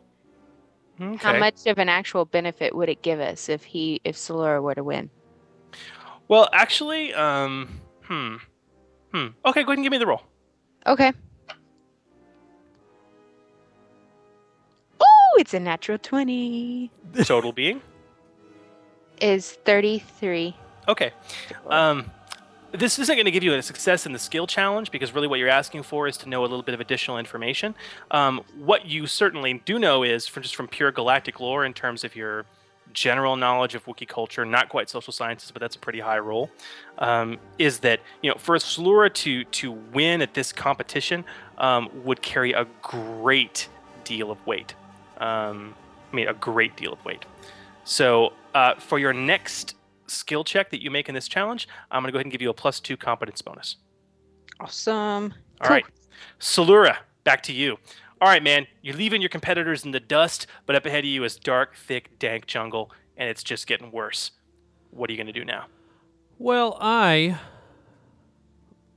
Okay, speaking of Dark Forest, how about a perception check to potentially see the easiest path through said Dark Forest? I like this idea. I think that's very valid. Go ahead and give me the check. 31. 31. Oh, Holy 30, schmoly. 30, 32. Sorry, I forgot the plus one. Go Dave. Go Dave. Wow. Okay, man. Yeah, that that hits a moderate DC pretty easily. Yeah, I'm gonna go ahead and count that as a success. Beautiful. Uh, well, you managed to see ahead of you with your keen Wookiee eyes and sniff the air, and uh, you managed to see that um, the main path that's sort of been laid out for you in the obstacle course looks kind of rickety, almost as if it's been intentionally sabotaged, maybe to throw contestants, you know, off track just a bit. You recognize that, and you move around towards a little lesser known, or lesser recognized path up through a higher grouping of tree branches, and uh, head that way. Meanwhile, you see several of the competitors behind you go down that main path. You almost went down, and it crashes under their weight, and they tumble into the depths of the jungle. Yeah. All right, Ula, back to you. Uh, remember, you've got that plus two competence bonus on your next check. What would you like to attempt now? Well, can I persuade again? Um, you know what? You've already attempted to persuade. Um, I'd say yeah, but it's going to take a little bit longer. I would say what it was two rounds ago you attempted to persuade. I'm going to give it one more round before you attempt to persuade again, before he's ready to start listening to you again. Well, goodness. Um, I don't have a whole lot of extra options available to me. Maybe uh, let's let's try making it sound that they're in dire straits if they don't join us. So kind of deception as far as how horrible things can get for them if they don't join us. Okay. So you're gonna try to lie to them. Yes. All right. Uh, well, Come go on, ahead. dice. Go ahead and give me the deception check. And remember, you're a Uh, twi- you're a Twi'lek. You can re-roll this. Yes. Oh, I don't know if I like that roll. I rolled an eleven. That would give me a thirty. A thirty. I I'll tell don't what. like. I don't like it. I can. That's mm, good. That that's good enough to succeed, TG. Okay. All right. Well, you sidle back to the uh, clan leader that waved you off earlier and say, you know, using your earlier knowledge of, and you, you can see he's watching Salura's prowess in this race with great interest. You say, you see how powerful he is. Do you understand how powerful the alliance could could help you? You know, you know, we've received intelligence reports that it's only a matter of time. The Republic is targeting Kashyyyk next, and he looks at you with very scared and nervous eyes. Oh. Ooh. Dun dun dun. All right, Salura, back to you. Okay. Um, at this point, man, you're in the lead, but there are competitors that are closing up on you fast. They saw the te- path you took, and they're following you. And at this point, they're growling and uh, seeming to want to get a little bit violent with you to perhaps even get you out of this race, or at the very least, get ahead of you. What do you want to do now? What I'd like to do is to completely humiliate all of them, if I could. okay. How about uh, use the force and activate surge for Oh, dear. for a massive jump to outshine my competition. I don't know. Okay. Okay. You know, it's, this will be three rounds since you've used jump. I'll let you use it again. Um, go ahead and give me the use the force to activate surge first of all. Ugh. Uh, 23. Is That maxes it out, sir. Oh, well, beautiful. Okay. Go go ahead and give me your jump check. And you'll get a plus 30 to it. Um. Really? That's going to be a 57. All right, when you're running along and literally you call upon the power of the Force, you calm your mind, you quiet the rage from all the Wookiees that are running and screaming around you, you use the lessons you've been taught, and you literally jump off a tree branch, leap into the air, you know, about a dozen meters, do a cartwheel as you land beautifully on a tree branch that's this massive gap away. All your competitors stare at you slack jawed, and Ula, up on the rise, you can hear just gasps of shock and awe from all the assembled Wookiees that are watching this. Um, and Dave, that is a critical success. I'm going to give you two successes for that by succeeding by 10 or more. And Ula, you can start to hear all the Wookiees that are assembled watching him, and slowly you start to hear this chant in Shyriiwook Salura, Salura, Salura, Salura. Aw. Rocky, Rocky. Now, what are you going to do? It, now you said that I could persuade after three rounds. Yes, I'll, I'll allow you to persuade again if you would like. Okay. Well, then now that I've got his attention, I'll start persuading him again. All right, go ahead and give me the check. Really? Really? You're going to roll the same thing? I'm using a force point. All right, roll it. Remember, you can roll two dice six at this level. All right. 35. 35. Okay, that does it. Um, With that, you know, with, with the chanting of the crowd, you kind of lean into this clan leader and you say to him, "You see the prowess of what we have to offer. You know, an alliance would be beneficial. You know, look at the glory at this. Look at the honor in this."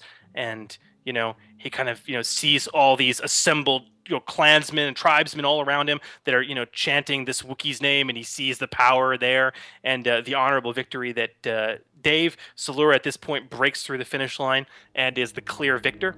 Um, and he turns to you and says, "All right, all right, let's talk." And with that, he leads you into a hut uh, to talk with the other clan chiefs.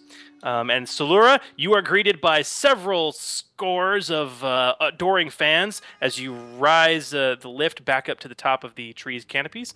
Um, Your former competitors are humbled by your display of awesome prowess, and uh, they praise your strength and honor. Woohoo! Yes. and lead you in with uh, Ula to go ahead and discuss with the rest of the clan chiefs. And uh, suitably impressed by your performance, um, they proceed to agree to work out a negotiation to join the Resistance Alliance. I draw my saber and go to work. So there you go. That is a skill challenge. They managed to accrue eight successes. They had one failure. Um, would have had probably more than that uh, without the good expenditure of some skill point of some force points. But that's it. Um, so what did you guys think? Okay, players. Seriously, GN, Dave, TG. What Uh. did you like about the skill challenge mechanic, and uh, what didn't you like? Well, I mean, to put my character in a, an element where he could very easily succeed. Uh, it, it seemed like a little bit of an easy skill challenge, given the fact that those are the ones that are absolutely my best things. You know. Yes. Now, and now this brings up a very good point, and I constructed this the way I did for a very certain reason. You caked walk through those, Dave. Salura did. Okay. As a GM in the future, when I give you a physical skill as part of that challenge, i- i- if the party has physical skills in a challenge, I'm going to bump that up. It's not going to be a medium DC. It's going to be a moderate DC with an equal likelihood of failure or success because I've seen how well you can handle it, and Yeah. that's part of the learning experience. There you go. So there you go. Yeah, So for for I me was- it wasn't I I agree it was it seemed a little easy, but it wasn't as easy for me. You know, I expected rolling with a 24 anybody that's got a plus 24 in one of their skills expects that they're going to cakewalk through anything that you throw at them for that particular skill. Yes, and this you this brings And up it a didn't very happen.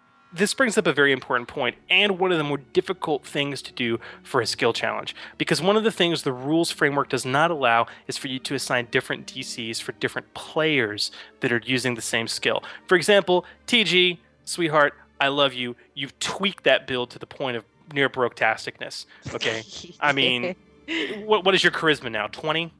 No, it's 18. Oh, it's only 18. Oh, okay. Yeah, it's so only on- 18. Only 18. You're, you're skill focused in persuasion. You're trained. Oh yeah, and you got your education destiny completed, and you took a plus five in persuasion. So Uh-huh. you have a natural 24. Okay. Again, when you work hard, you can tweak any build to breaking point. And that's what TG has done. Now, if another character in the party, say Kat's character of Oriana Venturi, um, if Ori wanted to make a persuasion check, it would have to be against that insanely high DC. So one of the challenges I find as a GM is in this case with two players it was pretty easy. If I have multiple characters that are going to be tempted to use the same skill in a challenge, but one of them is severely outclassing the other, that can present a problem. Um, I find the best way to deal with that is one of the things the book is very vague on is restricting skills. And Brev uses this quite a bit, and I really happen to like it, saying, you know what? Hey, can I make a persuasion check? No, you just made it a round ago. I think you need to try something else. Okay? I'll give you a few rounds before you can use that skill again, if you can at all. Um, therefore, that's not per character, that's for the party. So if you have multiple characters and they're resolving things in initiative order, well, you know what? The person who gets to persuasion first is the one who uses it first. The other individual doesn't necessarily get to use it for some time potentially. So that can resolve a lot of those sticky DC issues where you have two players competing for the same skill when one's vastly outclassing the other. Um, so that's pretty much it. Well, guys, I hope that that educated you a little bit in terms of skill challenge creation and just kind of how it can be.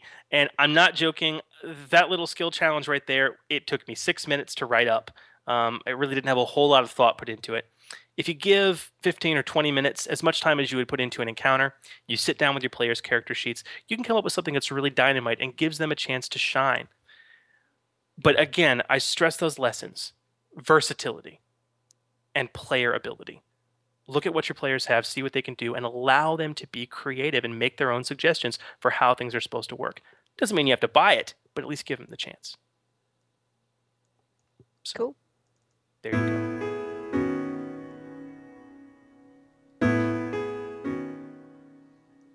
There you are.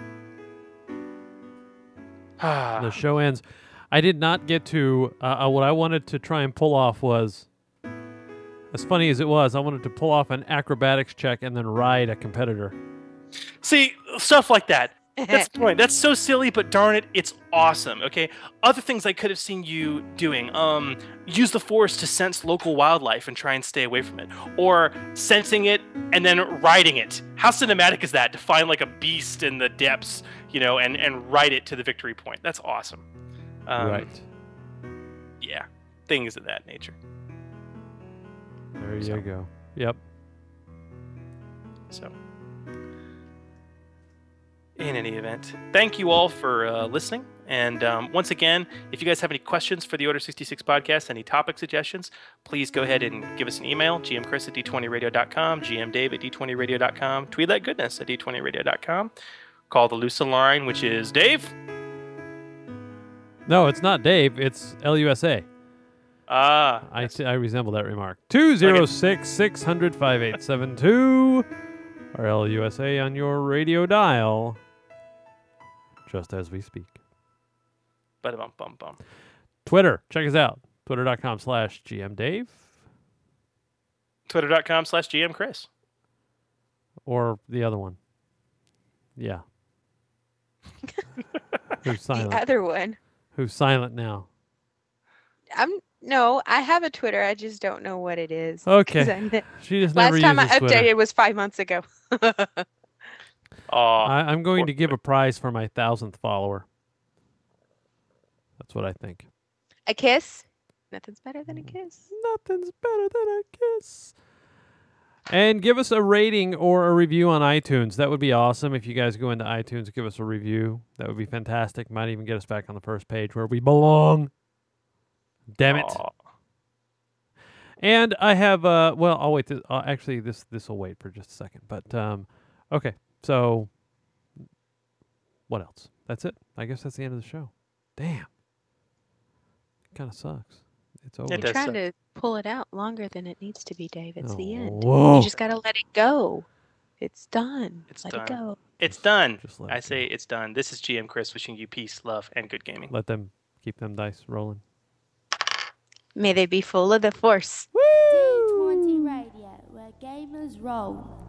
www.d20radio.com. This podcast and related websites are not endorsed by Lucasfilm Limited, 20th Century Fox, or Wizards of the Coast, and are intended for entertainment and informational purposes only. The official Star Wars site can be found at starwars.com. The official Wizards of the Coast site can be found at wizards.com. Star Wars, the Star Wars logo, D20 logo, D20 system references, all names, pictures of Star Wars characters, vehicles, and any other Star Wars related items are registered trademark and or copyright of Lucasfilm Limited, Wizards of the Coast, or their respective trademark and copyright holders. All original content of this podcast and its related website, including graphical, textual, audio, and visual information, is the intellectual property of the Order 66 podcast.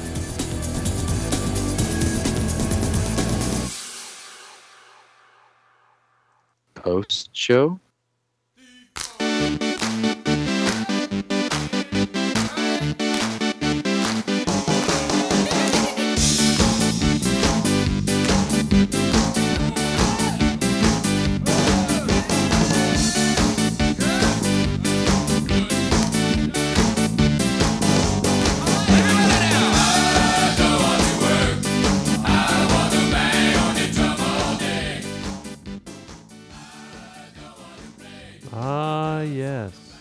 Okay, I have something to say.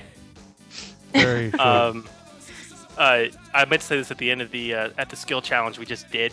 Um, I I intentionally tried to rush through that Gamer Nation because I, I understand this was going to be over a two-hour podcast anyway. Um, but we had comments in the chat room uh, from from Dan saying, "What do, does the GM always give dialogue to his players?" TG, would you like to take that question? Yes.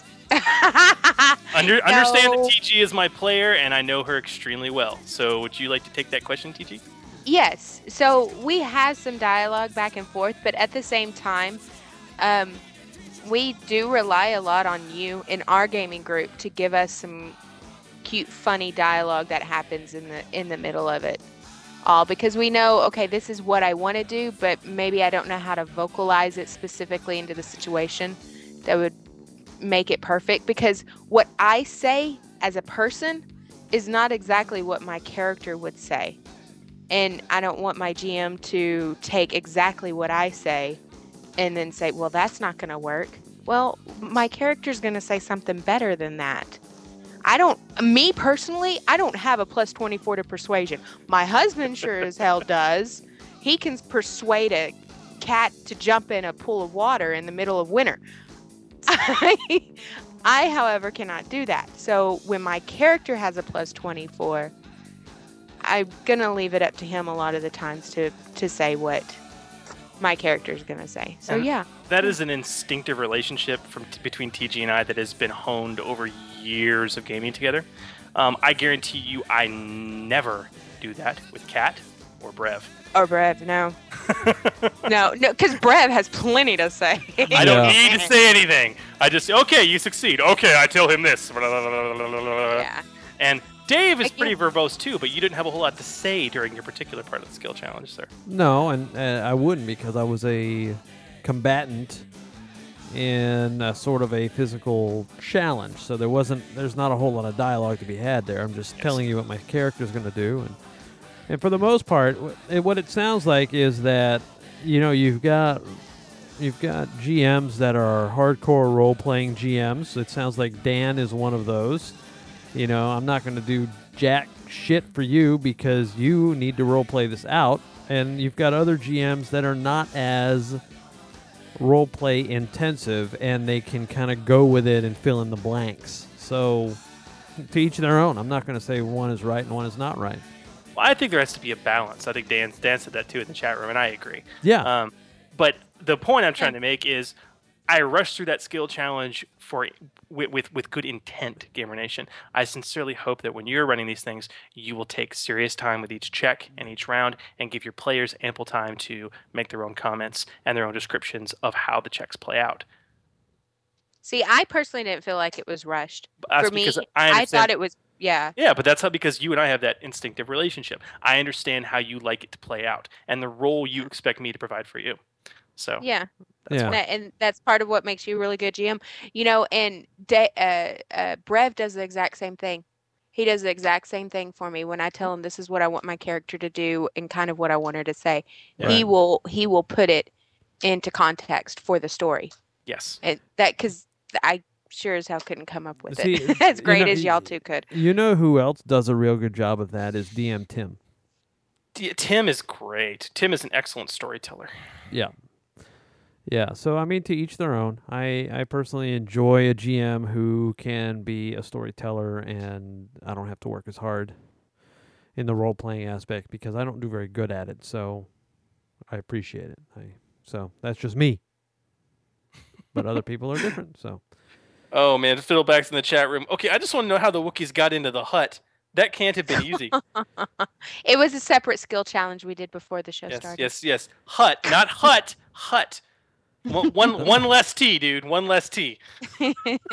as in Gilligan's Island hut, not Jabba the Hutt. Oh man. Yeah. Besides, there aren't too Uh, many huts in Kashyyyk. I don't think they last very long. Hutts with two T's. It's like there's lots of huts on Ka- on Kashyyyk, just not too many Hutts with two T's. Right. Except except for those occasional Wookiees with speech impediments. They Yeah. live Is- they, they live in huts. Now is is Hut, hut. is a Hutt with two T's twice as good as a hut with one T? That depends, Just like though. Well, one's, Cone- one's is better than Pone.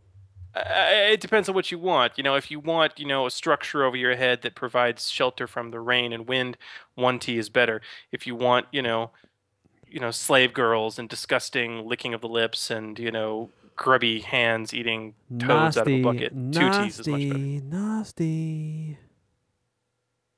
Two T's, much much better for that. Q. One more than P is better. All right, so episode 100. Okay. Probably, I'm gonna I'm gonna say that there is a greater than 38.7 percent chance that we will not have episode 100 until April the 11th. Really? But I'm not 100 percent positive about that. Why the delay? Well, the fourth is Easter, and quite frankly, with me being out of town almost all week, I I don't have faith that we're going to have the show ready. Yeah, I didn't think about that. We got a lot of production to do, don't we? We have a lot of production to do. We have a lot of guests to wrangle, and I'm going to be out of town most of the week. So, Right, you are. you Okay. know, so Well, Gamer Nation, don't despair. Um, we'll keep you posted on the forums either way. yep. But we're just delaying it so that way it can be that much more Right. cunage. That much more cunage. You never Yeah. know. We might do like half the show next week and then half the show. You never know. I mean, hey, that's why you need to be available for the often somewhat pseudo functioning Ustream. so And hey, and and everybody can be there for the special announcement that D20 is going to become D22. I'm disconnecting. I'm, I'm disconnecting. I'm disconnecting. You'd be much luckier. Just saying. Yeah. yeah. 100th episode, D22 Radio is now live. Dude, so we're talking like it could be three weeks until the next episode? See, I don't want to do that though. But if you're if you're gonna make something as awesome as the hundredth episode needs to be, you don't want to rush these Yeah. things. See, if that's what it has to be, that's what it has Uh, to be. I would agree, and I agree that Easter Sunday is not going to work. So it's either it's either next weekend, and you're gone four days out of this coming week, Dave, and we have a lot of uh, pre-production to do. Um, crap, Bola. Thank you.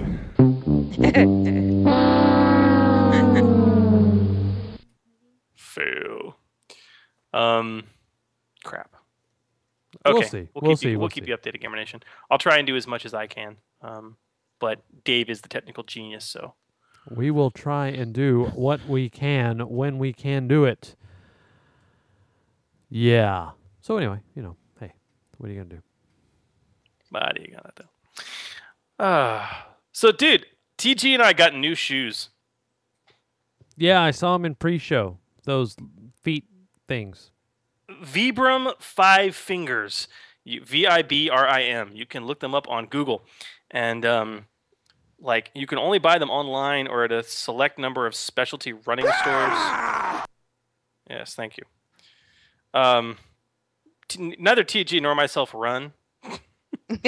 no, I used to in high school, but 10, 12 years ago. It's like some some bright boy got the idea of making sneakers that are basically just gloves for your entire foot, complete with a full rubber sole and little like separate toes in the entire shoe. And these are the most comfortable things I've ever worn in my life. I wish I could wear them to work. It's like walking around barefoot, but you can walk on gravel and glass and dirt and See, I first heard about them because I can wear them to work, and one of my coworkers started wearing them, and then my um, director, my boss's boss, started wearing them, and everybody started making fun of them for it. So, they it's interesting when you put them on, Dave. They're like you feel like you you're springy. It's weird because you've got less shoe on your foot. You've actually got less shoe, but you feel lighter You feel And- free. and your you your posture changes. My hips started popping when I started walking around in them because the, it shifted it shifted me forward. And I think part of it is because it spreads your toes out, so it gives you more surface area that you of where your feet are touching the ground, and you're leaning forward a little bit more on on your toes. They're mm, very comfortable. Wow. Okay. It gives you better posture. It's it's very strange, but they're really cool. Oh, dude, and you're going to be gone most of this week. I'm pissed off. I got a new board game I was going to bring up. We could have a gaming lunch. I want you to try it. What's it called? Roma. Oh, that was the Krista talked into, wasn't it? Um, yeah, dude, it, and it was great. Um, the the owner of uh, Madness, where we're gonna have the D20 Radio event on the 17th. Um, he, uh, yeah, dude, I was just looking around at some games, and uh, he's like, "You're looking." I mean, dude, and the dude, the dude, they just moved to a new location. The guy's been working 18 days straight. He hasn't slept in about three days. He's sick. And yet he finds time to talk to us and arrange all this and meet with us. And the guy's tired. He wants to go home. And yet he sees me looking around the store and he says, Hey, man, are you looking for a game? You need help? and I'm like, I'm looking for maybe a two player game, something to play with my wife. And he's like, Well, have you played Roma? No, I haven't. Well, let me get my copy and we will play. And we played and it was awesome. Um, It was really it was really good. I kicked your ass. Second time you kicked my ass. All right. So speaking of ass kickage, can I can I, I I wanted to say this one thing earlier. Okay. All right. So, um, Words with Friends is an app that I play on um, the, on my iPhone. Right? It's like Scrabble. Yeah, I got it. Yeah, I play this game all the time. I have yet to actually lose a game, and That's because you haven't played me. But go on. Well, I just got my ass. I just got my ass handed to me twice. Ooh. Twice by the same freaking family, Who had the pleasure of doing that? uh, and they both beat me by over a hundred freaking points. I mean, Whoa! I usually score in the three hundreds, or may, or even over a four hundred sometimes. Like when I dropped a hundred and twelve point word on on poor uh, Chris, our friend Chris, not you, Chris. Um, Yeah. Uh, yeah, I scored 259 in one of them and 280 in the other, and I got my ass handed to me. Uh, yeah, this is yeah, well, you guys remember Courtney, who was on the show and talked about Taylor Swift, and you guys liked her. Was Yeah. this is her mother and her father, both mechanical uh, engineers and um, or electrical, and I forget. I think she's electrical and he's mechanical. I don't remember. Damn it. But Anyhow, they're anyhow, intelligent people. They both beat the crap out of me.